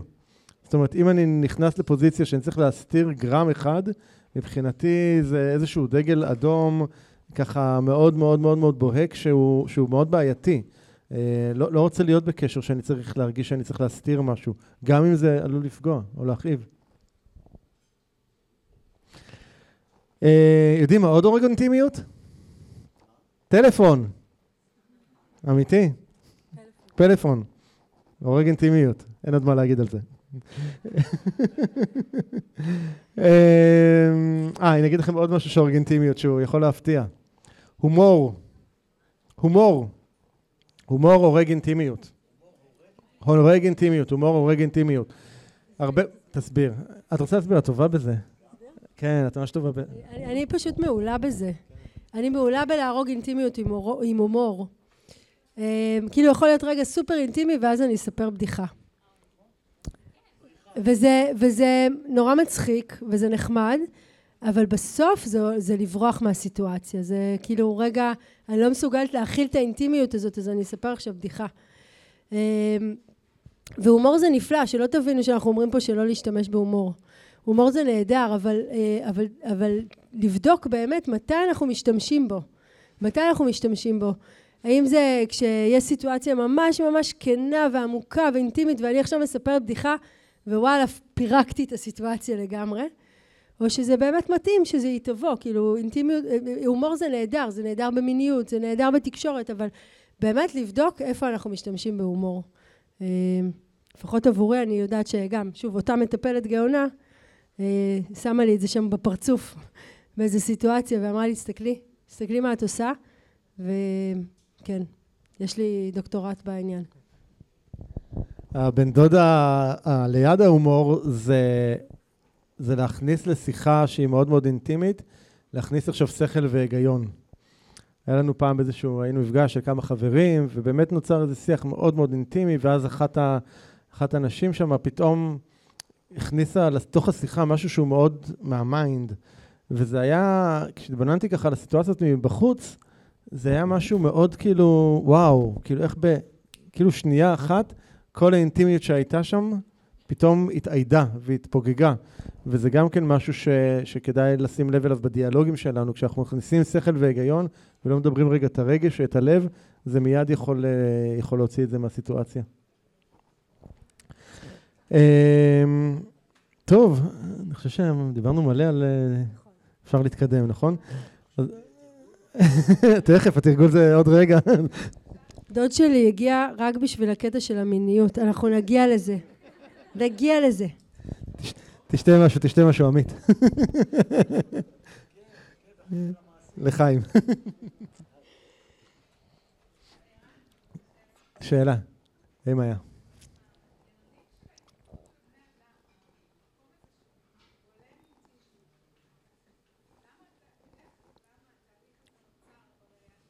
אז השאלה הייתה, השאלה הייתה אמ, מאיפה מתפתחים בעצם המנגנונים שבולמים לנו אינטימיות. אני חושב שאם דיברנו בהתחלה שאינטימיות זו, בעצם מפתח לאינטימיות זה להיות, זה הנכונות להיות בפגיעות. אני חושב שכבני אדם, שאנחנו גדלים לתוך סביבה שכל הזמן מאשרת אותנו בצורות כאלה ואחרות, אנחנו לומדים שלהיות אה, פגיע זה מסוכן. ואז אנחנו לא רוצים להביא פגיעות, ואז אנחנו נעשה את הכל, ומשם באה הסתרה, ומשם מגיע הדיבור של שכל והיגיון, ומשם מגיעים הרבה מהדפוסים ש, שדיברנו עליהם. אז אני חושב שמהמקום הזה, הרבה פעמים אנחנו מחונכים או גדלים לתוך איזשהו נרטיב של אה, זה לא, זה מסוכן להיות פגיע, זה מסוגל להביע את עצמך במלאות, או מסוכן לפגוע במישהו אחר, ואז אתה לא כנה. אני חושב שזה מהמקומות האלה. אז אה, בואו נעבור קצת רגע, דיברנו קצת על אינטימיות ביחסים. Uh, האמת היא שלפני האינטימיות ביחסים זה יכול להיות בכלל קודם כל להיות באינטימיות עם עצמנו, כל אחד עם עצמו. Uh, וחשבנו קצת כשדיברנו, חשבנו על הערב הזה של להתחיל עם זה, אבל חשבנו שעד שאולי, שקשה קצת לדבר על אינטימיות של עצמנו, עד לפני שאנחנו מדברים קצת על אינטימיות בין אנשים. אז מה זה אומר עבורך להיות באינטימיות עם עצמך? לא מה שאתם חושבים. אז אני אגיד שאינטימיות עם עצמנו מתחילה בעצם זה שאנחנו מקדישים לעצמנו זמן. ובתוך מרוץ החיים תבדקו את עצמכם ותראו שאתם לא. אני יכולה להגיד על עצמי שאני אני יכולה, אני עכשיו אחרי שבועות שאני לא ישבתי רגע עם עצמי. כלום, כאילו זה... והמצאתי לעצמי טקסים, כאילו אני, אני הבנתי שאני לא משקיעה בעצמי זמן, אז המצאתי לעצמי טקסים. יש לי שני טקסים, אני בארבע שותה קפה עם עצמי. בדרך כלל אה, הילדים נדבקים אליי, אבל אני אומרת להם, עכשיו אמא שותה קפה, זוכרים? ובערב, אחרי שכולם מעשנים, אה, כולם ישנים, אני מעשן, כולם מעשנים? כל הילדים. זהו, היין כאילו חלאס. אה, אחרי שכולם ישנים בערב, אני מעשנת סיגריה. זהו, אלה הטקסים שלי, ואלה הרגעים שבהם אני עם עצמי. ונגיד, בתקופה האחרונה קלטתי שאני עושה את זה תוך כדי שאני במחשב. זוועה. אוקיי? תוך כדי שאני במחשב אני שותה את הקפה, ואני אומרת לעצמי, תגיד, את נורמלית? המצאת טקס. טקס בשביל שתהיי עם עצמך, והכנסת שם את המחשב או את הוואטסאפ. כאילו, מה, מה זה השטות הזאתי? אז, אז רגע, אפילו באמת, אם צריך להמציא לעצמך טקס. אני הולכת לשחות, זה הרגעים שלי שאני עם עצמי. אמ, אבל כן, ראוי שנמציא לעצמנו זמנים. אני, אני הרבה פעמים עכשיו, הנה שוב, בשבועות כאלה מטורפים שאני לא עושה את זה, אבל אני בדרך כלל כל בוקר קמה וכותבת. יושבת וכותבת, ואני מגלה שכשאני כותבת, עולים שם דברים שוואלה, בכלל לא ידעתי שהם קיימים בתוכי. כאילו, אני, אני פשוט כותבת, ואני רואה, רואה מה אני מרגישה בפנים. אז אינטימיות עם עצמי היא קודם כל היכולת בכלל, הרצון להקדיש לעצמי זמן. ו, ובואו נודה, אנחנו לא עושים את זה, נכון? אנחנו מפנים לכולם את הזמן, חוץ מלעצמנו. אז, אז אה, נראה לי שזה ממש, אם, אם מישהו מפה, אם שלושה אנשים מפה יתחילו לפנות לעצמם זמן טיפה בחיים, אז עשינו את שלנו. אה, ואינטימיות עם עצמי היא, היא גם היכולת אה, להודות באמת בפני עצמי בכל המקומות, בכל, בכל הדברים שיש בתוכי. גם המקומות הפחות יפים, גם ב... גם רגע להסתכל ולהגיד, וואי, עכשיו הייתי מניאקית? וואי, וואי, איך התנהגתי בצורה מכוערת? או עכשיו כואב לי, נורא נורא נורא כואב לי, כאילו, רגע, יש לי דוגמה? למניאקית? כן, יש לי. למשל, הייתה סיטואציה שרן סיפר לי משהו, וואי, היין כאילו. ערן סיפר לי משהו, ואני כאילו הרגשתי איך ככה בפנים, הוא תקע לי את הסכין. עכשיו, הוא לא עשה את זה בכלל מרוע, הוא רק שיתף אותי באיזה עניין. ואני אמרתי לכם שאני קנאית, אז ישר הקינה כאילו טלאק, קפצה. ואז אמרתי לו משהו ממש רע. כאילו, משהו שידעתי ש, שיקפיץ אותו גם, אבל אמרתי את זה. וכמו שאמרתי את זה, ראיתי את הפרצוף שלו נחבא. כאילו, ראיתי את זה ממש על הפנים שלו. ואז... אה, אה, לקח לי איזה שעה, שעתיים להגיד לו, ערן, אני מצטערת. אני סובבתי את הסכין עמוק. אני ממש, יצא לי המניאקית, כאילו. אבל זה דרש ממני רגע להסתכל פנימה ולהגיד, וואי, כאילו, יש לי, יש לי גם את הצד הזה, יש לי את היכולת ל- ל- לעשות דברים לא יפים, כאילו. אמ, אבל זו כנות עם עצמי, זו, זו אינטימיות עם עצמי, רגע לשבת ולהגיד, מה קרה פה עכשיו? מה קרה פה עכשיו? אה, וסיפרתי על הבטן שלי, שהבטן שלי היום אני יודעת כבר שהיא לא סתם, שהיא חכמה מאוד הבטן שלי. והיום אני יודעת שכשאני רק מתחילה רגע להרגיש שם משהו בבטן, אני יוצרת ואני אומרת, מה היה פה עכשיו? מה, מה, מה, מה, מה קרה פה משהו עכשיו? מה קרה פה? כאילו, מה, מה עשה לך לא טוב? אפילו רגע להנכיח את, את העובדה שקרה פה משהו עכשיו, עבורי זו איזושהי אינטימיות. כאילו, זה, זה לפרק את הסיטואציה ולשאול, אוקיי, זה עשה לי טוב, זה לא עשה לי טוב. מה, מה, מה קורה הלאה. אני חושב שהקטע של באמת של האינטימיות עם עצמנו, זה משהו שמאוד קל לברוח ממנו, בעיקר במקומות שאנחנו לא רוצים להסתכל על כל מיני צדדים אפלים שיש בתוכנו, על הדברים הפחות נעימים, או על, אפילו לפעמים על מה שהמציאות משדרת לנו. אני יכול להגיד על עצמי, שראיתי אצלי ממש דפוס, שבו הדרך שלי לברוח מאינטימיות עם עצמי, והדרך שלי לברוח רגע עם מה שהמציאות מראה לי, זה ליצור לעצמי עומס בחיים, אוקיי? אולי מישהו מזדהה עם הדבר הזה. מכירים את זה? זאת אומרת, אנחנו...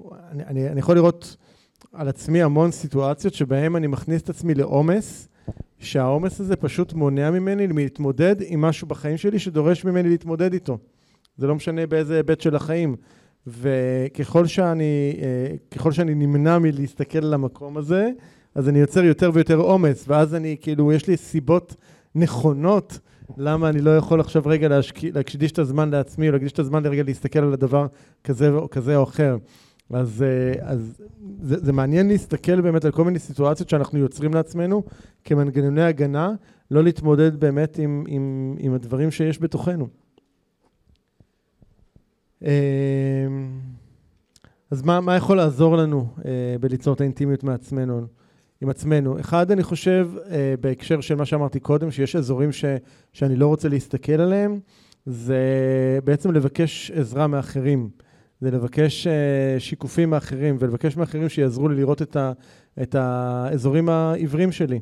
ושוב, אם אתה מוכן באמת להיות במקום, שאם אני מוכן להיות במקום שבו אני מוכן להקש... לקבל את הכל, ושלא יגידו לי רק כמה אני נפלא, אלא יגידו לי גם איפה אני חרא, ויגידו לי איפה אני, איפה אני לא רואה, ואיפה אני משקר לעצמי, ואיפה אני מספר סיפורים, ואיפה אני מסתיר. אה, זה לא פשוט לשמוע את זה, אבל זה דבר שהוא מאוד מאוד, חשוב, מאוד, מאוד מאפשר אה, לראות באמת את, אה, לראות את עצמי על כל, כל ההיבטים, ואז אני יכול להיות באינטימיות עם עצמי במקומות האלה.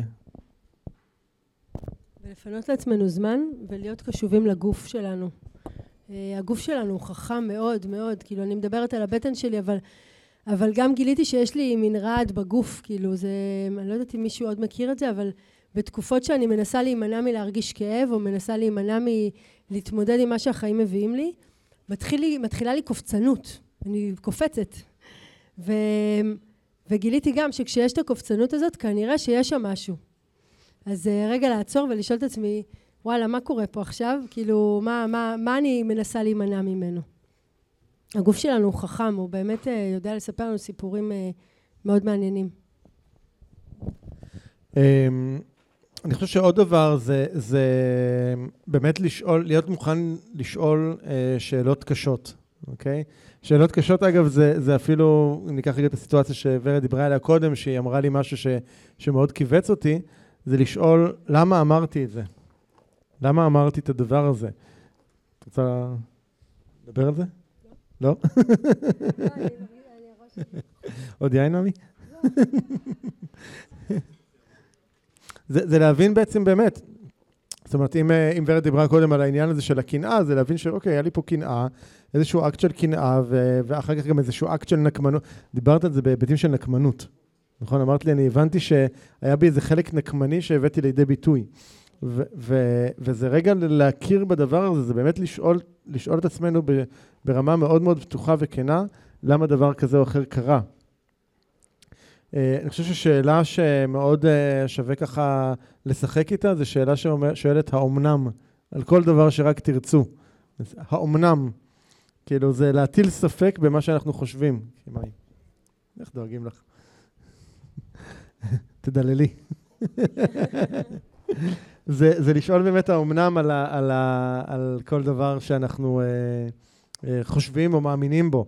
אה, זה להטיל ספק בכל מיני אמונות שיש לנו. ואני חושב שהמקום הזה מאוד פותח ככה את החשיבה ומאוד מאפשר לנו לפגוש אזורים חדשים בתוכנו. אז יש לי דוגמה. יש לי דוגמה. אה, אני, יש לי מנגנון מופלא של הלקאה עצמית. מי עוד מכיר? תכיר, מי עוד מכיר הלקאה עצמית? יופי. זה כזה שאתה עושה משהו ואז אתה אומר, יא, איזה דפוק, דפוק. אמ, אז, אז לי יש כזה מנגנון ממש ממש מפותח. רק לי יש. ו, ואני אמ, גיליתי ש, ש... כאילו מה שאני התחלתי לעשות, זה כל פעם שאני נותנת לעצמי בראש, אז אני עוצרת רגע ואני שואלת את עצמי, האומנם? האומנם מגיע לי בראש עכשיו? האומנם מה שעשיתי עכשיו הוא באמת באמת אה, לא בסדר, או שיש לו כל מיני צורות? זאת אומרת, יש זווית שהיא באמת אה, ממש, ממש לא בסדר, כאילו זה פה התנהלתי ממש לא בסדר, אבל האמת היא שיש גם חלקים שהייתי ממש ממש בסדר. ועצם עצם שאלת האומנם הזאתי, היא רגע מחזירה אותי לעצמי ולהתבוננות רגע על כל התהליך. כאילו נורא קל להרביץ לעצמנו, אנחנו ממש, אני חושבת שאנחנו מצטיינים בזה, אני לא חושבת, אני בטוחה שיש פה, אין פה אף אחד בקהל שלא לא מלכה את עצמו מדי פעם, אנחנו ממש טובים בזה. אז אני אגיד על עצמי, שמה שגיליתי זה שאני אה, מלכה את עצמי, אני בורחת שם מלקחת אחריות. שאני בורחת שם מבאמת אה, לתת מענה אמיתי לסיטואציה, באמת לפתור אותה. אז, אז רגע לעצור ולשאול את עצמי, האומנם אה, עוזר לי באמת אה, אה, אה, להגיע יותר לעומק של הדבר הזה, ולא להשאיר את זה ברמת יופי, סתומה, עוד פעם עשית את אותו דבר. אז הפרק השלישי מדבר על אה, אינטימיות במיניות. אינטימיות בחדר. ובעצם, אה, אה, קודם כל, יש קשר בין השניים? בין אינטימיות ומיניות? כאילו? לא. אז אז מה את רוצה להגיד על זה? שאתה תעשה את זה. כל פעם שמגיעים לקטע הזה, הוא מעביר את המיקרופון אליי. אין, ממי, אתה חייב לעבוד על עצמך עם זה. האומנם. האומנם, האומנם. אז אמ, אינטימיות ומיניות. אמ, בעיניי, אה, מיניות בלי אינטימיות, יש לה שם, קוראים לזה סקס. שמעתם על זה? וזה אחלה סקס, אני לא אומרת שלא. אבל אני חושבת שמיניות, יש בה המון המון המון אפשרויות נוספות מעבר, ל, מעבר לסקס. אמ, לימדו אותנו שמיניות יש לה איזושהי צורה, כאילו לפחות אותי, בסדר? אותי, רובי בשבילך, אותי לימדו, אמ, או למדתי מכל מיני סרטים, שמיניות יש לה דרך אחת להתקיים, היא, היא מתחילה כזה נוגעים, מתמשמשים, אמ, מהנגים אחד את השני, בסוף אה, באיזשהו שלב מגיעים לחדירה, ואז יש אורגזמה, וזה נגמר, נכון? אתם נרדמים. אמ, אבל האמת היא שזו רק צורה אחת של מיניות, ו- וזה אחלה, זה יכול להיות גם לפעמים כזה דבר. אבל אמ, בעיניי, בתוך מיניות יש אה, אפשרויות אדירות להגיע לאינטימיות. דיברנו מקודם על אינטימיות. המקום הכי הכי אינטימי שאנחנו יכולים להיות בו זו מיניות. אמ, ולו מעצם העובדה שאנחנו ערומים שם, ערומים מכל הבחינות, ערומים פיזית אבל גם ערומית, ערומים רגשית, ולו בגלל שאנחנו נוגעים במקומות כל כך כל כך עמוקים. אמ, והבעיה שאף אחד לא דיבר איתנו על זה אף פעם, ולא סיפרו לנו איך זה יכול להיראות ואיך זה צריך להיראות. אמ, וגם זה אחד מהמסעות שאנחנו ככה נמצאים בתוכם אה, בשנים האלה. של רגע אה, לשאול את עצמנו איך יכולה להיראות מיניות, איך, אה, איך מיניות היא באמת באמת אינטימית. אני יכולה לספר על הפעם הראשונה שלנו ששאלתי אה, את ערן, אה, התמשמשנו, ואז הוא שאל, שאלתי אותו, מה אתה רוצה שיקרה עכשיו? אז הוא אמר לי, אני רוצה שנעשה סקס. אז אמרתי לו, אני לא עושה סקס. הוא היה גמור. ושתקה. כמה שניות, כמה שניות. ואז היא אמרה? זה היה אחרי ארבעה חודשים שהוא מנסה, אני רוצה להזכיר לכם. ואז אמרתי לו, אני לא עושה סקס, אני עושה אהבה. ואז הוא נרגע. אמ, אבל כי בעיניי יש הבדל נורא משמעותי בין לעשות סקס ללעשות אהבה. יש משהו ב, כשעושים אהבה ש, ש, שהלב נמצא שם, ו, וזה לא חייב להיות אדם שאני מאוהבת בו, ש, או שאתם יודעים, כאילו זה אהבת חיי. יכולה להיות, אה, אפשר לעשות אהבה גם עם מישהו שפגשתי אותו בפאב לפני שעה, שעתיים. אבל יש שם משהו בנכונות רגע להיות מאוד מאוד מאוד חשופים אחד מול השני. ומה שגילינו בתוך המסע האהבה שלנו זה ש... אמ, שאפשר לגעת שם במקומות נורא עמוקים. אמ, אמ, מקומות שאי אפשר לגעת בהם. אני, אני יכולה להגיד שלפעמים תקוע לי בכי. אתם מכירים את זה שתקוע לך בכי בגרון? כאילו, אני תקועה עם בכי כבר כמה ימים, והוא לא יוצא, הוא לא יוצא. ואז אנחנו עושים אהבה, ופתאום אני מתחילה לבכות. כי ננגש שם משהו עמוק בתוכי, שאפשר את, ה, את הדבר הזה. כאילו, היה שם איזשהו רגע נורא נורא נורא קרוב, שאפשר לי פשוט להוציא את הבכי הזה. או באמת סיטואציות ש, ש, שרגשית, כאילו, אני עמוסה נורא, ופתאום אנחנו עושים אהבה, ואני, ומשהו נרגע בי, משהו מקבל איזשהו מקום של שקט. ו, וזו, וזה לעשות אהבה. לעשות אהבה זה רגע להביא אותנו הכי פגיעים, הכי פגיעים שם, ו, ו, ו, ו, ואז גם הגוף נכנס לתוך המשחק הזה. אני חושב שעבורי המרחב המיני הוא מרחב אה, די מדהים להתפתחות בכלל. אני חושב שזה מרחב שבאופן טבעי הוא כל כך טעון. אנחנו מגיעים לשם, אני מגיע לשם עם כל כך הרבה אה, מטענים, גם מהעבר וגם מאיך שראינו, שאתם יודעים, איך שחינכו אותנו בכל ה... אתם יודעים, מי, דיברו איתו בבית על איך עושים אהבה איך עושים סקס? מישהו דיברו איתו בבית על זה? אני, אני לא דיברו, אף אחד לא דיבר איתי, למדנו את זה מהפורנו. אה, או מהחברים, מכל מיני סיפורי גבורה שהם שקריים בהגדרתם, ו... ועם זה אנחנו גדלים.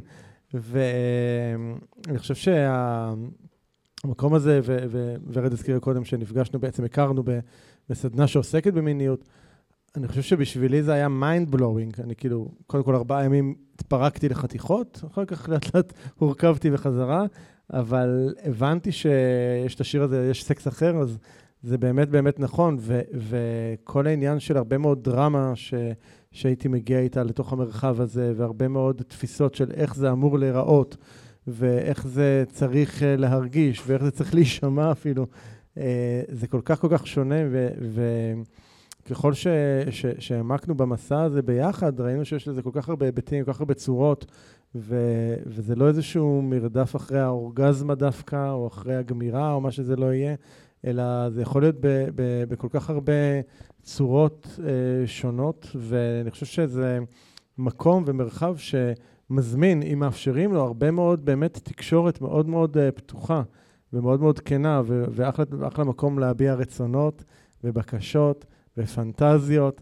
ו- ו- ו- וכאבים גם, זאת אומרת, זה, זה יכול להיות באמת מרחב מאוד מאוד מאוד קרוב, ששוב, אם מאפשרים לו להיות כזה, ש- של, של הרבה, הרבה הרבה דברים שגם עבורי היו, היו מאוד מאוד מפתחים ברמה האישית, שזה משפיע על הרבה מאוד דברים, הרבה מאוד היבטים אחרים בחיים, לא רק בהיבט המיני עצמו, ואני חושב שבאמת אה, זה משהו שהוא, עבורנו אנחנו עוברים שם מסע מאוד מאוד משמעותי ביחד, וזה בעיניי אחד הדברים היותר אה, משמעותיים ויותר חזקים בקשר שלנו. אני יצא לי לדבר עם הרבה אנשים, וככל שאני עברתי את התהליך הזה, אז אני מאפשר גם לעצמי יותר ככה, ויודעים, גם כשאני עם לקוחות מדבר, או מול קבוצה, אני מאפשר לעצמי יותר להיכנס למרחבים האלה. ואני פוגש הרבה סיפורים של אנשים שכאילו אומרים, טוב, אבל אני ויתרתי על הדבר הזה בחיים שלי. ובעיניי זה, אני, אני, כשאני שומע את זה, זה, זה כואב. זה כואב כי אני חושב שאנחנו, האנרגיה המינית שלנו זה, זה, זה אנרגיית חיים. ו... ולוותר על דבר כזה, מבחינתי זה, זה, בלתי, זה בלתי נתפס בכלל. ואני חושב שאם משהו לא עובד שם, זה, זה אחלה מקום רגע לעשות שם עבודה, ו, ו, ולא לא לקחת את זה כאיזשהו דיפולט. ו, ו, ושוב, זה, זה מורכב, כי, כי אין לנו הרבה פעמים שום לגיטימציה משום... אה, משום, שום, אין לנו שום מודל בדרך כלל שאנחנו יכולים לראות אותו כמישהו שמביא אה, את זה לשיח והופך את השיח הזה בכלל לגיטימי, שאפשר לדבר על זה בחופשיות, הנה אנחנו מדברים על, על סקס במיניות בפאב, כאילו זה... ואם אמא שלי מקשיבה לזה, אז... בטח לאמא. אז אני חושב שזה מאוד מאוד, אה, מאוד מאוד, אה, מאוד מאוד משמעותי בקשר ובאינטימיות של קשר. ואני חושב שבשגרת חיים הרגילה שלנו עם ילדים, בית, משכנתה, עבודה, נורא קל לוותר על זה ולשים את זה בעדיפות שנייה או שלישית או רביעית או בכלל לא, ו, ו, וזה turn off רציני לחיים בעיניי. אמ, זה משהו שאני חושב שכדאי לשים אותו מאוד מאוד בפוקוס של היחסים. זה, זה, אני חושבת שמיניות היא הרבה מעבר למיטה שלנו, בסדר? מיניות מתחילה באיך שאני הולכת. בסלון, במטבח, על השולחן אוכל. אמ, אבל לא, מיניות היא באיך שאני הולכת, באיך ש... אני אוהבת להיות בשוק הפשפשים, באמת, מאז גיל 16 זה הבית שלי, שוק הפשפשים, וערן הוא, הוא המום, כאילו, מאיך שאני מסתובבת שם, כי אני מפלרטטת עם כל המוכרים. עכשיו, אה, אני, אני עפה על זה, אני מבסוטה, כאילו, מהפלירטוט הזה. וערן רק מסתכל מהצד ואומר לי, וואו, כאילו, אבל זה, זה, זה האנרגיה הזאת, זו האנרגיה הזאת של, ה, של החיים, של המיניות, שיש בה משחקיות ושיש בה שיח, ואני לא מנסה להתחיל שם עם אף מוכר, אבל, אבל, אבל כן, יש שם איזשהו משחק שמח כזה, משחק של חיים. אמ, ומיניות היא, היא, היא, היא בזה שאני אבשל במטבח, האמת שזה ערן בדרך כלל מבשל, ערן מבשל ואני אבוא ואני אלטף אותו. ואני רגע אגע בו, אני אתן לו איזו נשיקה מרפרפת על, על הלחי, ו, ולא עשיתי כלום, אבל, אבל עשיתי, אבל יצרתי שם איזושהי תנועה מינית. ומיניות זה בזה שהוא ישלח לי איזושהי הודעה כזאת במהלך היום של וואו, איך אני מתגעגע אלייך, או וואו, תשלחי לי תמונה רגע. תמונה פשוטה, לא אמרתי כאילו מרוטלת, בסדר? מה? יש גם פחות פשוטות. מה פשוטות? תמונות פחות פשוטות. תמונות פחות פשוטות. כל מיני תמונות, כל אחד מה שבא לו. אבל, אבל מיניות יכולה להיות באמת בתנועות קטנות בחיים שלנו. היא לא חייבת להיות במיטה, היא, היא פשוט צריכה לרחף מעלינו. ולהזכיר לנו ש, שיש בינינו איזשהו בזז כזה, שקיים שם. ושוב, בתוך מרוץ החיים הרבה פעמים קל לשכוח את המיניות הזאת, קל לשכוח את הבז הזה. אבל, אבל כן, לראות איפה אנחנו יכולים בכל זאת להכניס אותו באיזשהו אופן. מה? כלים. כלים. אז מה בכל זאת אפשר לעשות במיניות? כאילו, כדי כן אה, לייצר, אה, להשאיר אנרגיה מינית בינינו, גם אחרי הרבה חי, אה, שנים.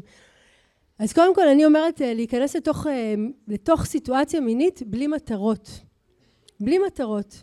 אין מטרה, לא מטרה של מישהו שתהיה איזושהי אורגזמה, או לא מטרה שעכשיו שנינו נעוף באוויר ויהיו ניצוצות, או...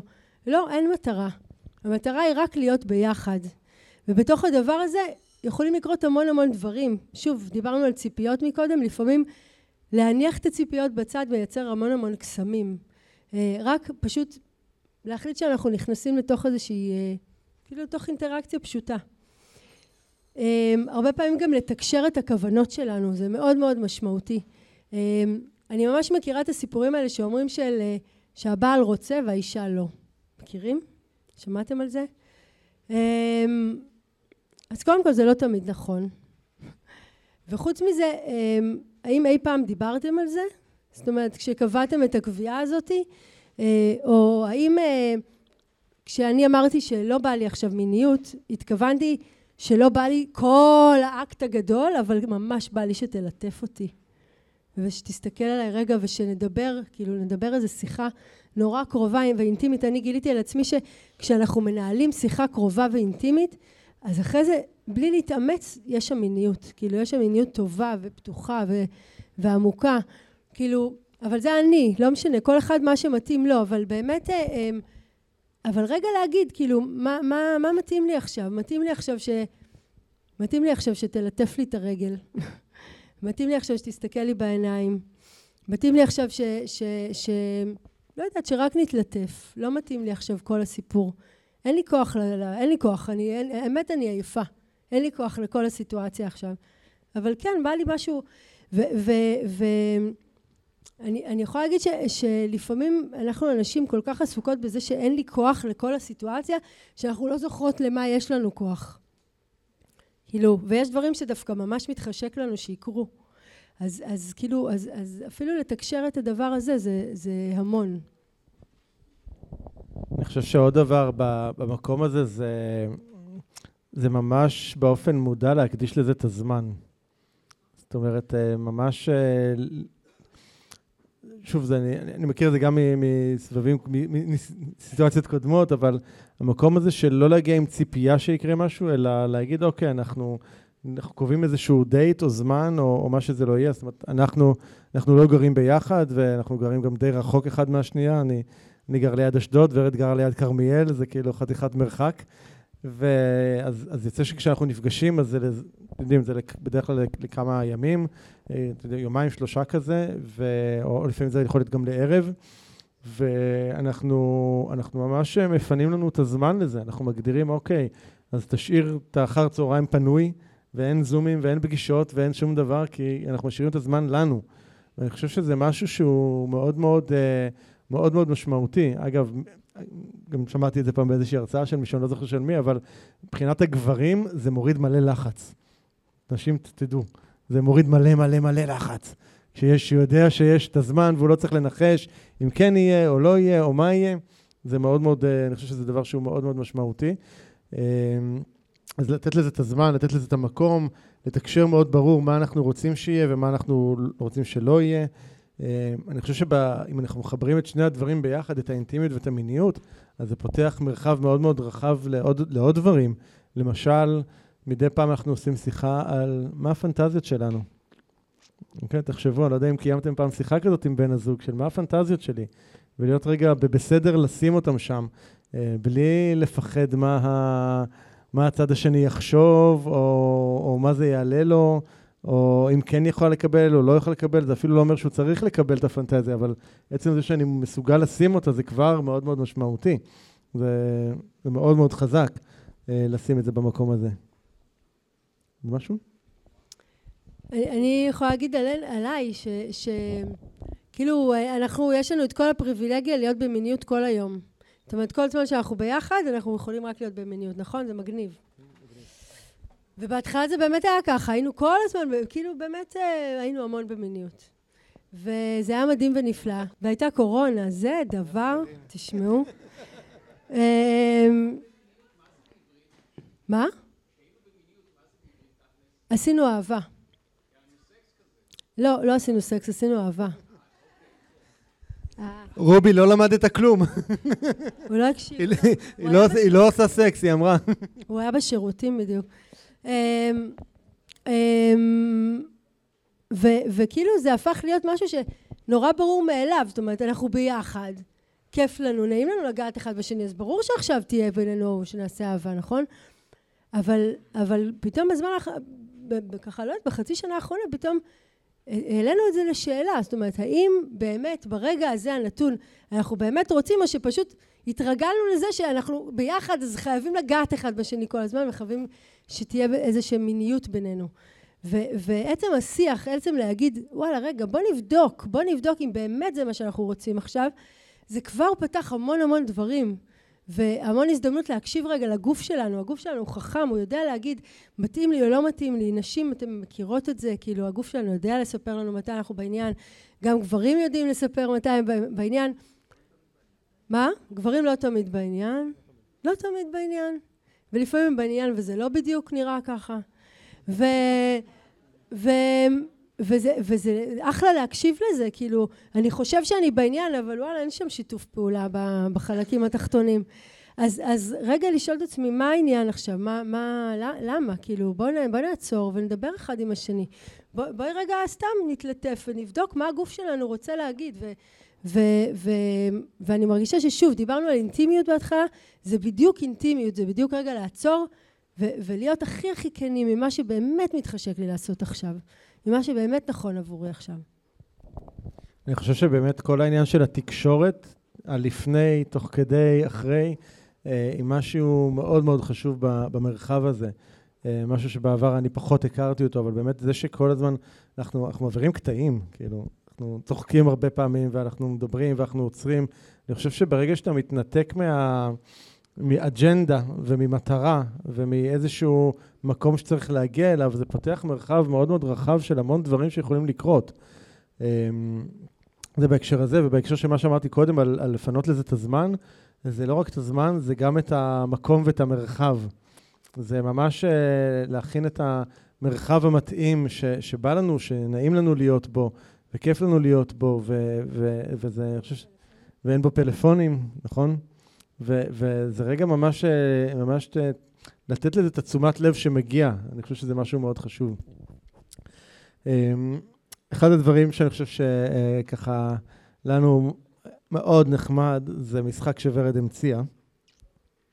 וזה זה, זה לא רק עניין של מין, זה לא רק קשור למיניות, אבל יש לזה גם הרבה היבטים של מיניות, וזה זה התחיל בזה שהיא הייתה לוקחת רגע כמה דקות ועושה כל מיני פתקים קטנים כאלה ורושמת על כל פתק איזה שאלה ומקפלת אותם ושמה באיזה צלוחית, מערבבת אותם ואז כל אחד היה שולף פתק מהצלוחית ועל כל פתק הזה הייתה איזושהי שאלה שמובילה לשיחה אינטימית. ושאלות כמו אה, איזה פנטזיה בא לך להגשים, אוקיי? שאלה כזאת. או שאלות כמו מה, מה נקודות העיוורון ש, שיש לי, שאני לא רואה או לא רואה, אוקיי? או איפה אתה הכי אוהב שאני נוגעת בך, אוקיי? או מה... אה, איך אתה... איך אתה יודע שאני בעניין לעשות אהבה או לא? כל מיני שאלות בסגנון הזה. יש עוד שאלות שאת זוכרת? יש מלא. תכף נדגים, לא? אז אני חושב שה... מה התשובות? עמית בא לתשובות. אני רואה את עמית יושב פה במתח כל הערב, תשתה משהו, עמית. אז אה, זה, זה, המשחק הזה, הוא, הוא עשה לנו פלאים, אני חושב, בקשר, כאילו, בהרבה היבטים. אה, כי זה מאפשר להביא... זה מאפשר לפתוח נושאים שאולי קודם לא היינו מעזים לפתוח, ופתאום עכשיו שזה חלק ממשחק, אז פתאום יש לגיטימציה לדבר על הדבר הזה. רוצה להגיד משהו כממציאת השיטה? זה ככה, זה מדריכים בצופים. אה, אבל, אבל אה, אני חושבת שמה שרשמתי שם על השאלות, בפתקים, זה את כל מה שרציתי לשאול ולא העזתי. זה כל השאלות האלה ש, שממש בא לנו לדעת את התשובה עליהן, אבל אנחנו לא מעיזים לשאול אותן כי זה נורא מפחיד, או כי זה נורא מביך. אז אה, כשכתוב על פתק זה יותר קל. אה, אז, אז זה, זה מה שככה, זה מה שהיה בפתקים האלה. וזה תמיד מוביל לשיחות סופר עמוקות, זה באמת אה, מוביל אותנו ככה, פותח לנו המון המון שיח מעניין. עוד ככה כמה דברים שאני חושב ש... שמאוד חשובים באמת בעניין של התקשורת סביב העניין הזה. זה, זה החופש לבקש בקשות והחופש לסרב לבקשות. זאת אומרת, אה, וזה קשור גם לדברים שדיברנו עליהם קודם, באמת של מרחב בטוח שנוצר בקשר, שבו אני יכול להביע כל מה שאני מרגיש, או כל מה שאני רוצה, או כל צורך או רצון שיש לי, ואני גם מרגיש חופשי אה, לקבל כל תשובה. זאת אומרת, יכול להיות שאני יכול לבקש ממנה משהו במיניות, והתשובה שהיא תגיד, כרגע לא בא לי, אני עייפה מדי, או לא בא לי את הדבר הזה, או לא בא לי את הדבר האחר, וזה בסדר גמור. ואני חושב שהרבה פעמים, אני יודע במקרים בעבר, זה שלא הייתי מביע בקשות בצורה מפורשת, אז הייתי נשאר עם ציפיות, וכשהם לא התממשו, אז זה היה מוביל להרבה מאוד אכזבה, והרבה מאוד כעסים, והרבה מאוד תסכול. ואני חושב שכשהכול גלוי על השולחן, זה שם את זה במקום אה, מאוד, אה, מאוד אה, מאפשר ומאוד בטוח ומאוד ומאוד מאוד, מאוד כמובן אינטימי. ואני חושבת ש... ש... אני יכולה להגיד על עצמי שאני לא, לא ביקשתי בקשות, כאילו אני לא העזתי לבקש מה אני רוצה, מה נעים לי, מה, מה עושה לי טוב. ו, ואני, עד היום, דרך אגב, אני ממש צריכה לקחת נשימה ולבקש, כאילו זה... אבל, אבל אני מבינה שיש לי שם ממש דרך חשובה ללכת. היא, בסוף, קודם כל, ערן הוא, הוא ממש בעניין של לעשות לי טוב. כאילו, שמעת רובי? הוא ממש בעניין של לעשות לי טוב. ובאמת, אה, אמ, אני, אני פשוט, כאילו, אין, אין שום סיבה שהוא ידע לקרוא את מחשבותיי. אז, אה, אז אני אבקש, ומקסימום הוא יגיד לי לא, מקסימום הוא יגיד לי, תקשיבי, זה לא, אבל זה כן. אוקיי? אני, אני יכול ככה, אבל לא ככה. אוקיי? ו, ו, ו, אבל זה באמת שם שם את, ה, את הרצון שלנו הרבה יותר, אה, בצורה הרבה יותר פתוחה. עוד דבר ש, שאנחנו משחקים איתו לפעמים זה עניין של תפקידים. והרבה פעמים במיניות יש תפקידים מאוד מאוד ברורים. תפקיד של הגבר הוא כזה וכזה וכזה, התפקיד של האישה הוא כזה וכזה וכזה, והרבה פעמים הגבר בתפקיד הדיפולטי שלו זה, זה הוא צריך זה של ליזום, והוא זה צריך זה של להוביל, וכן הלאה וכן הלאה וכן הלאה. ולפעמים דווקא זה מגניב קצת להחליף את התפקידים, ולפעמים זה דווקא מגניב להיות במקום השני, ודווקא לתת עכשיו, אני הפסיבי ותהיה את אקטיבית, ואת תקחי את זה לאן שאת רוצה, ואני כרגע מה שנקרא, אני כאן אה, עבד לרגלייך ו, ותעשי מה שאת רוצה, ו, ו, ו, ולהפך. ואני חושב שלשחק עם הדבר הזה, שוב, מתוך תקשורת, זה, זה מוסיף הרבה, הרבה, הרבה חיות והרבה גיוון והרבה עניין לתוך הדבר עצמו. בכלל משחקיות, אני חושבת. לפני כמה שבועות, חודש, חודשיים, לא זוכרת, אה, ערן היה עם אחת הקבוצות שלו, ובערב, מתכוון לחזור הביתה, שלחתי לו הודעה, מרגע זה אתה לא מתקשר איתי, תגיע הביתה, תתקלח, תוריד את הבגדים, תיכנס לחדר, ותעצום עיניים. זה הכל. זה כל מה שביקשתי ממנו. אבל הוא, זה הגניב אותו. כאילו, זה מבחינתו, אני לא יודעת, כאילו, ממש, מה שעשיתי שם היה מטורף. מה כבר עשיתי? כאילו... אבל זה בדיוק המקום הזה של המשחקיות, של רגע להכניס משהו חדש, של רגע אה, לרענן, רגע כאילו אה, לשנות תפקידים, כאילו הנה עכשיו אני יוזמת ואני מחליטה עליך. אז, אז אה, לגמרי שם. אבל משחקיות יכולה להיות בהכל, בלהחליט ש... סליחה, כן? מורה ותלמיד, שוטר וזה. אין? עמית, יאללה, תן לי פה, תן לי כמה זה. כאילו באמת הם, הם שוב, המיניות, העולם הזה הוא עולם סופר עשיר ומקום נורא יצירתי לשחק משחקים, להביא הרבה כיף לדבר הזה, כאילו, אה, וכשזה כיף וקליל אז זה יכול להיות אה, ממש קסם. טוב, שנשחק משחק? כנראה, לא, אבל לא מתפשטים. לא מתפשטים. אז uh, לקחנו את המשחק הזה שוורד אז המציאה ויצרה, ועלה לנו רעיון של בוא נעשה מזה משחק קלפים לזוגות, של uh, קלפים של אינטימיות. אז אנחנו, זה מה שאנחנו עובדים עליו כרגע, אז אתם בעצם קבוצת הפיילוט, אפשר להגיד, של הדבר הזה. ולקחנו uh, כמה שאלות מתוך הרשימה, יש שם רשימה מאוד מאוד ארוכה שהתחלנו לתעדף של שאלות, והכנו קלפים כאלה. אז אנחנו רגע ננסה, נתרגל את זה, כן? אז... אני ראשונה? תתחילי.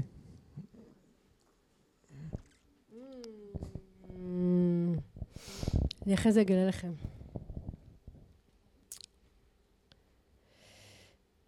אמ, מה היית רוצה לבקש ממני שלא ביקשת?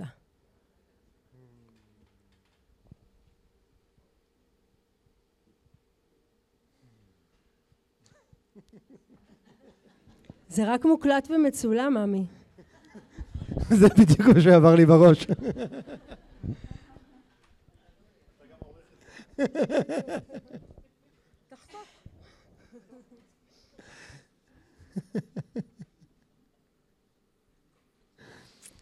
מה הייתי רוצה לבקש ממך שלא ביקשתי? לא. לא. מישהו שאל פעם, אני אגיד רק להקלטה שיבינו על מה אנחנו אומרים לא. מישהו שאל כאן להתחתן, אז התשובה היא? לא. לא. אגב, סתם, כאילו, אנחנו, אין לנו המון שיחות על זה ואין לנו שום uh, רצון או סלש כוונה לעשות את זה. uh, שזה נושא לשיחה אחרת לגמרי, אבל לא נפתח את זה עכשיו. כן, אני מנסה למרוח, אני מנסה להשיג זמן.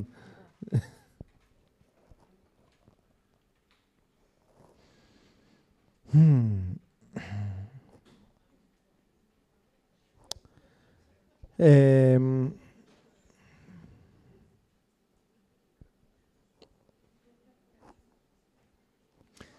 אני, מה זה? משחק ממש טוב. אני חושב, ש, אני חושב שיש בי איזה מקום שהיה רוצה לבקש שתיקחי ממני את כל האחריות. לקחת ממני את כל האחריות. אה, וכל, זה יכול לבוא בכל מיני היבטים של החיים. את מבינה, כי אני יודעת על מה אנחנו מדברים. כזה. אז אני אגיד לכם שמה שבאמת כתוב על הקלף זה ששש, הקלף הזה ריק, אבל אף אחד לא צריך לדעת את זה. שאל את השאלה שתמיד רצית לשאול.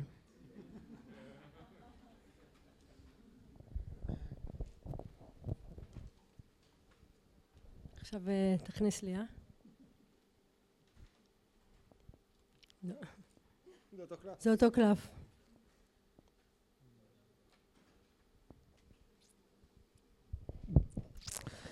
הקלף זה, מה את צריכה שאני אגיד לך כשקשה לך? מה את צריכה שאני אגיד לך כשקשה לך? זה כואב, זה יכאב. אה, אני צריכה שקודם כל תשאל אותי מה את צריכה. מה את צריכה. ואז תגיד לי ש... שיש לי את כל הכוחות אה, לעבור את זה. ותזכיר לי שאם האתגר הזה הגיע לפתחי, אז אני כנראה יכולה להתמודד איתו. למה אתה מחייך? מוכר לי המשפט. מוכר לך? אה, ושתחבק אותי. זה מה שאני צריכה. עוד אחד? עוד אחד? מה גורם לך להרגיש שאני מעריכה אותך? אני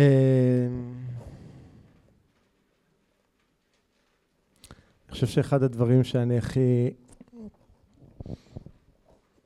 שאני הכי אוהב בך בקשר שלנו זה, זה שאת רואה אותי בגדולתי. ושאת מזכירה לי את זה. זה... אז במקומות האלה זה גורם לי להרגיש שאת מעריכה אותי. מעריכה אותך.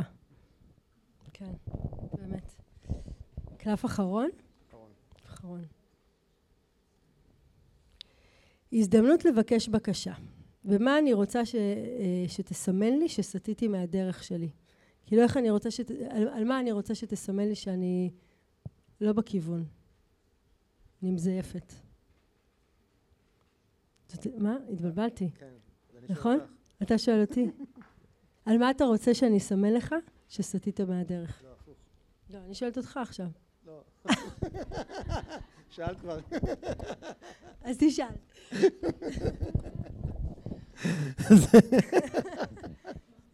ניסית, כן, לא, את רוצה קלטתם את המחטף?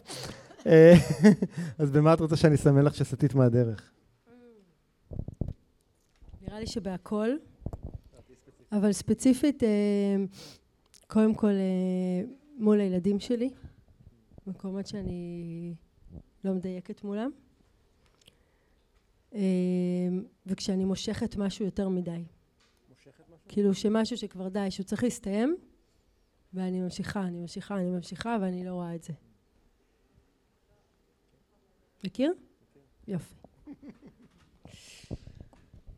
טוב, אז זו דוגמה לאיך אנחנו משחקים עם הדבר הזה, ואתם יכולים להמציא כל שאלה שבא לכם לשאול במקום הזה. לקנות את הקלפים שאנחנו... כשמתישהו יהיו. טוב, אני, אנחנו תכף נפתח לש... לא, לא תכף, אנחנו עכשיו נפתח לשאלות. נראה לי שנפתח לשאלות. אני רוצה רגע להגיד עוד משהו אחד על מיניות. ערן דיבר על זמן ומרחב, לפנות לזה, ואני חושבת שגם להכניס טקסיות לתוך הדבר הזה, יש בזה איזשהו יופי.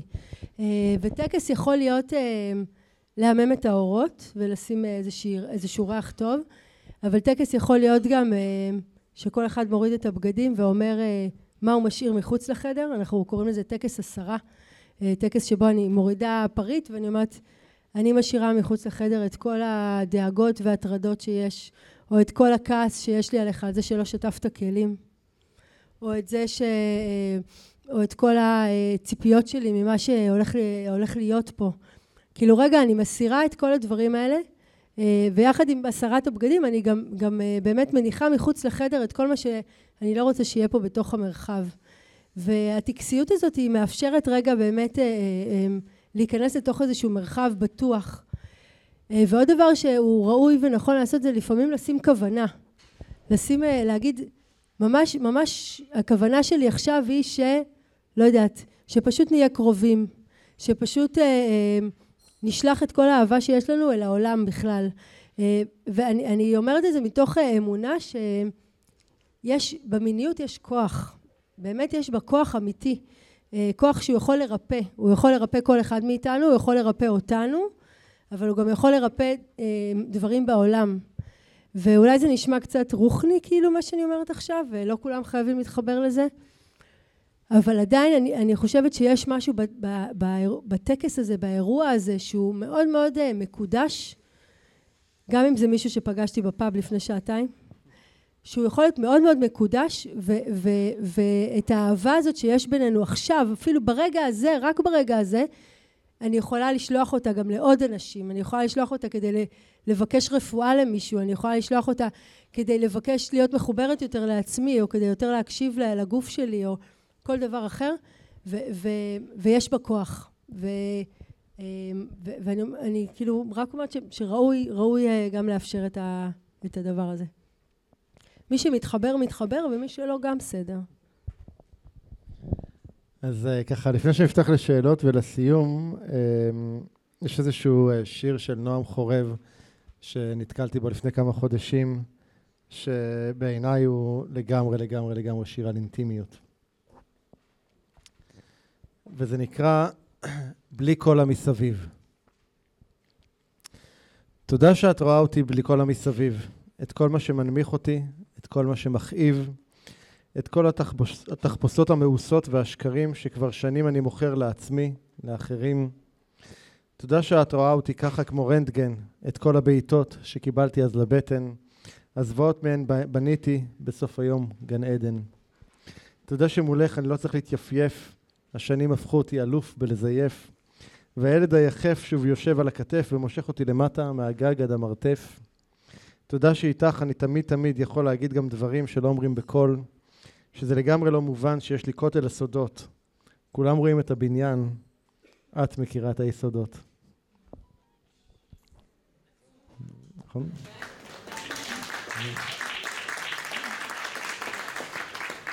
אז אה, חברים, אנחנו אה, אה, קודם כל נגיד ככה תודה לכל מי שהגיע, ואני מקווה שקיבלתם ככה אפילו דבר אחד קטן להמשך, אז, אז עשינו את שלנו מבחינתי.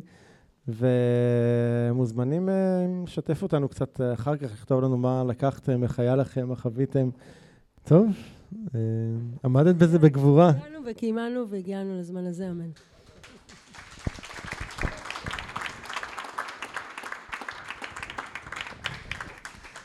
אז uh, תודה רבה חברים. Uh, אז קודם כל מאוד מאוד מעריך שבאתם והייתם איתנו כאן בערב האינטימי הזה. אפשר לומר לומר משקה? אז אני, אני רק שנייה אסיים את המשפט ואז תודה. Uh, אני רק אגיד שהעניין הזה של הערבים כאן בדבלין זה כבר נהיה סוג של מסורת, אז uh, אתם יכולים כבר לסמן ביומנים, חמישי במרץ uh, אנחנו הולכים לקיים ערב נוסף. הפעם אני הולך לארח כאן את... נורית אלדר, מי שכתבה את הספר מכתבים מהעולם הבא, ואנחנו הולכים אה, לדבר על הנושא של המפגש שיהיה סביב תשוקה. אז uh, כבר אתם יכולים לסמן ביומנים, נשמח לראות אתכם. אמרתי, בחמישי למרץ אני הולך לארח כאן את נורית אלדר, והנושא של המפגש יהיה סביב תשוקה, תשוקה בחיים בכלל, על היבטיה השונים. אז אה, תהיו מוזמנים להגיע, ותודה חברים, אתם מוזמנים להמשיך לשתות בירה וליהנות, שיהיה לילה טוב.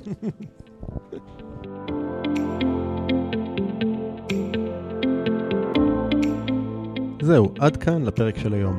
אם אהבתם את הפרק, אל תשכחו לדרג את הפודקאסט ב iTunes, Spotify, Google Podcast, SoundCloud, YouTube או בכל פלטפורמה אחרת שדרכה אתם מאזינים לנו כרגע. תוכלו למצוא אותו באתר הפודקאסט doingchange.co.il את כל הכישורים הרלוונטיים לפרק הזה. שם גם תוכלו להירשם לפודקאסט ואנו נשלח לכם תזכורת בכל פעם שאנחנו מעלים פרק חדש. נרשמים באתר doingchange.co.il אני מזמין אתכם לכתוב לי תגובות, מה אהבתם, את מי תרצו לשמוע בפרקים הבאים, או כל הערה והערה אחרת שיש לכם. אתם מוזמנים לשלוח לי ישירות למייל feedback at ערנסטרן.co.il או בפייסבוק שלי facebook.com/ערנפנפייג'. אם אהבתם את הפרק הזה, אל תשאירו את כל הטוב הזה רק לעצמכם. בטוח שיש לכם חברים שרוצים גם הם לעבור שינוי. שתפו אותם ושילחו להם את הפרק. ומילה אחרונה, אבל חשובה. אם קיבלתם השראה מהפודקאסט ואתם מרגישים את השינוי בוער בכם, אם החלטתם שאתם רוצים שינוי ואתם מוכנים לעשות את מה שצריך ולא את מה שנוח כדי ליצור את השינוי הזה בחיים שלכם, אני מזמין אתכם לתאם איתנו שיחת בהירות, ללא עלות וללא התחייבות. בשיחה הזו נעזור לכם להתמקד ולהבין כיצד לקדם את השינוי בחייכם. לתיאום השיחה ייכנסו לאתר ערנסטרן.co.il/doing change ושוב ערנסטרן.co.il doing change. אני ערן שטרן, שמח שהאזנתם ונשתמע בפרק הבא.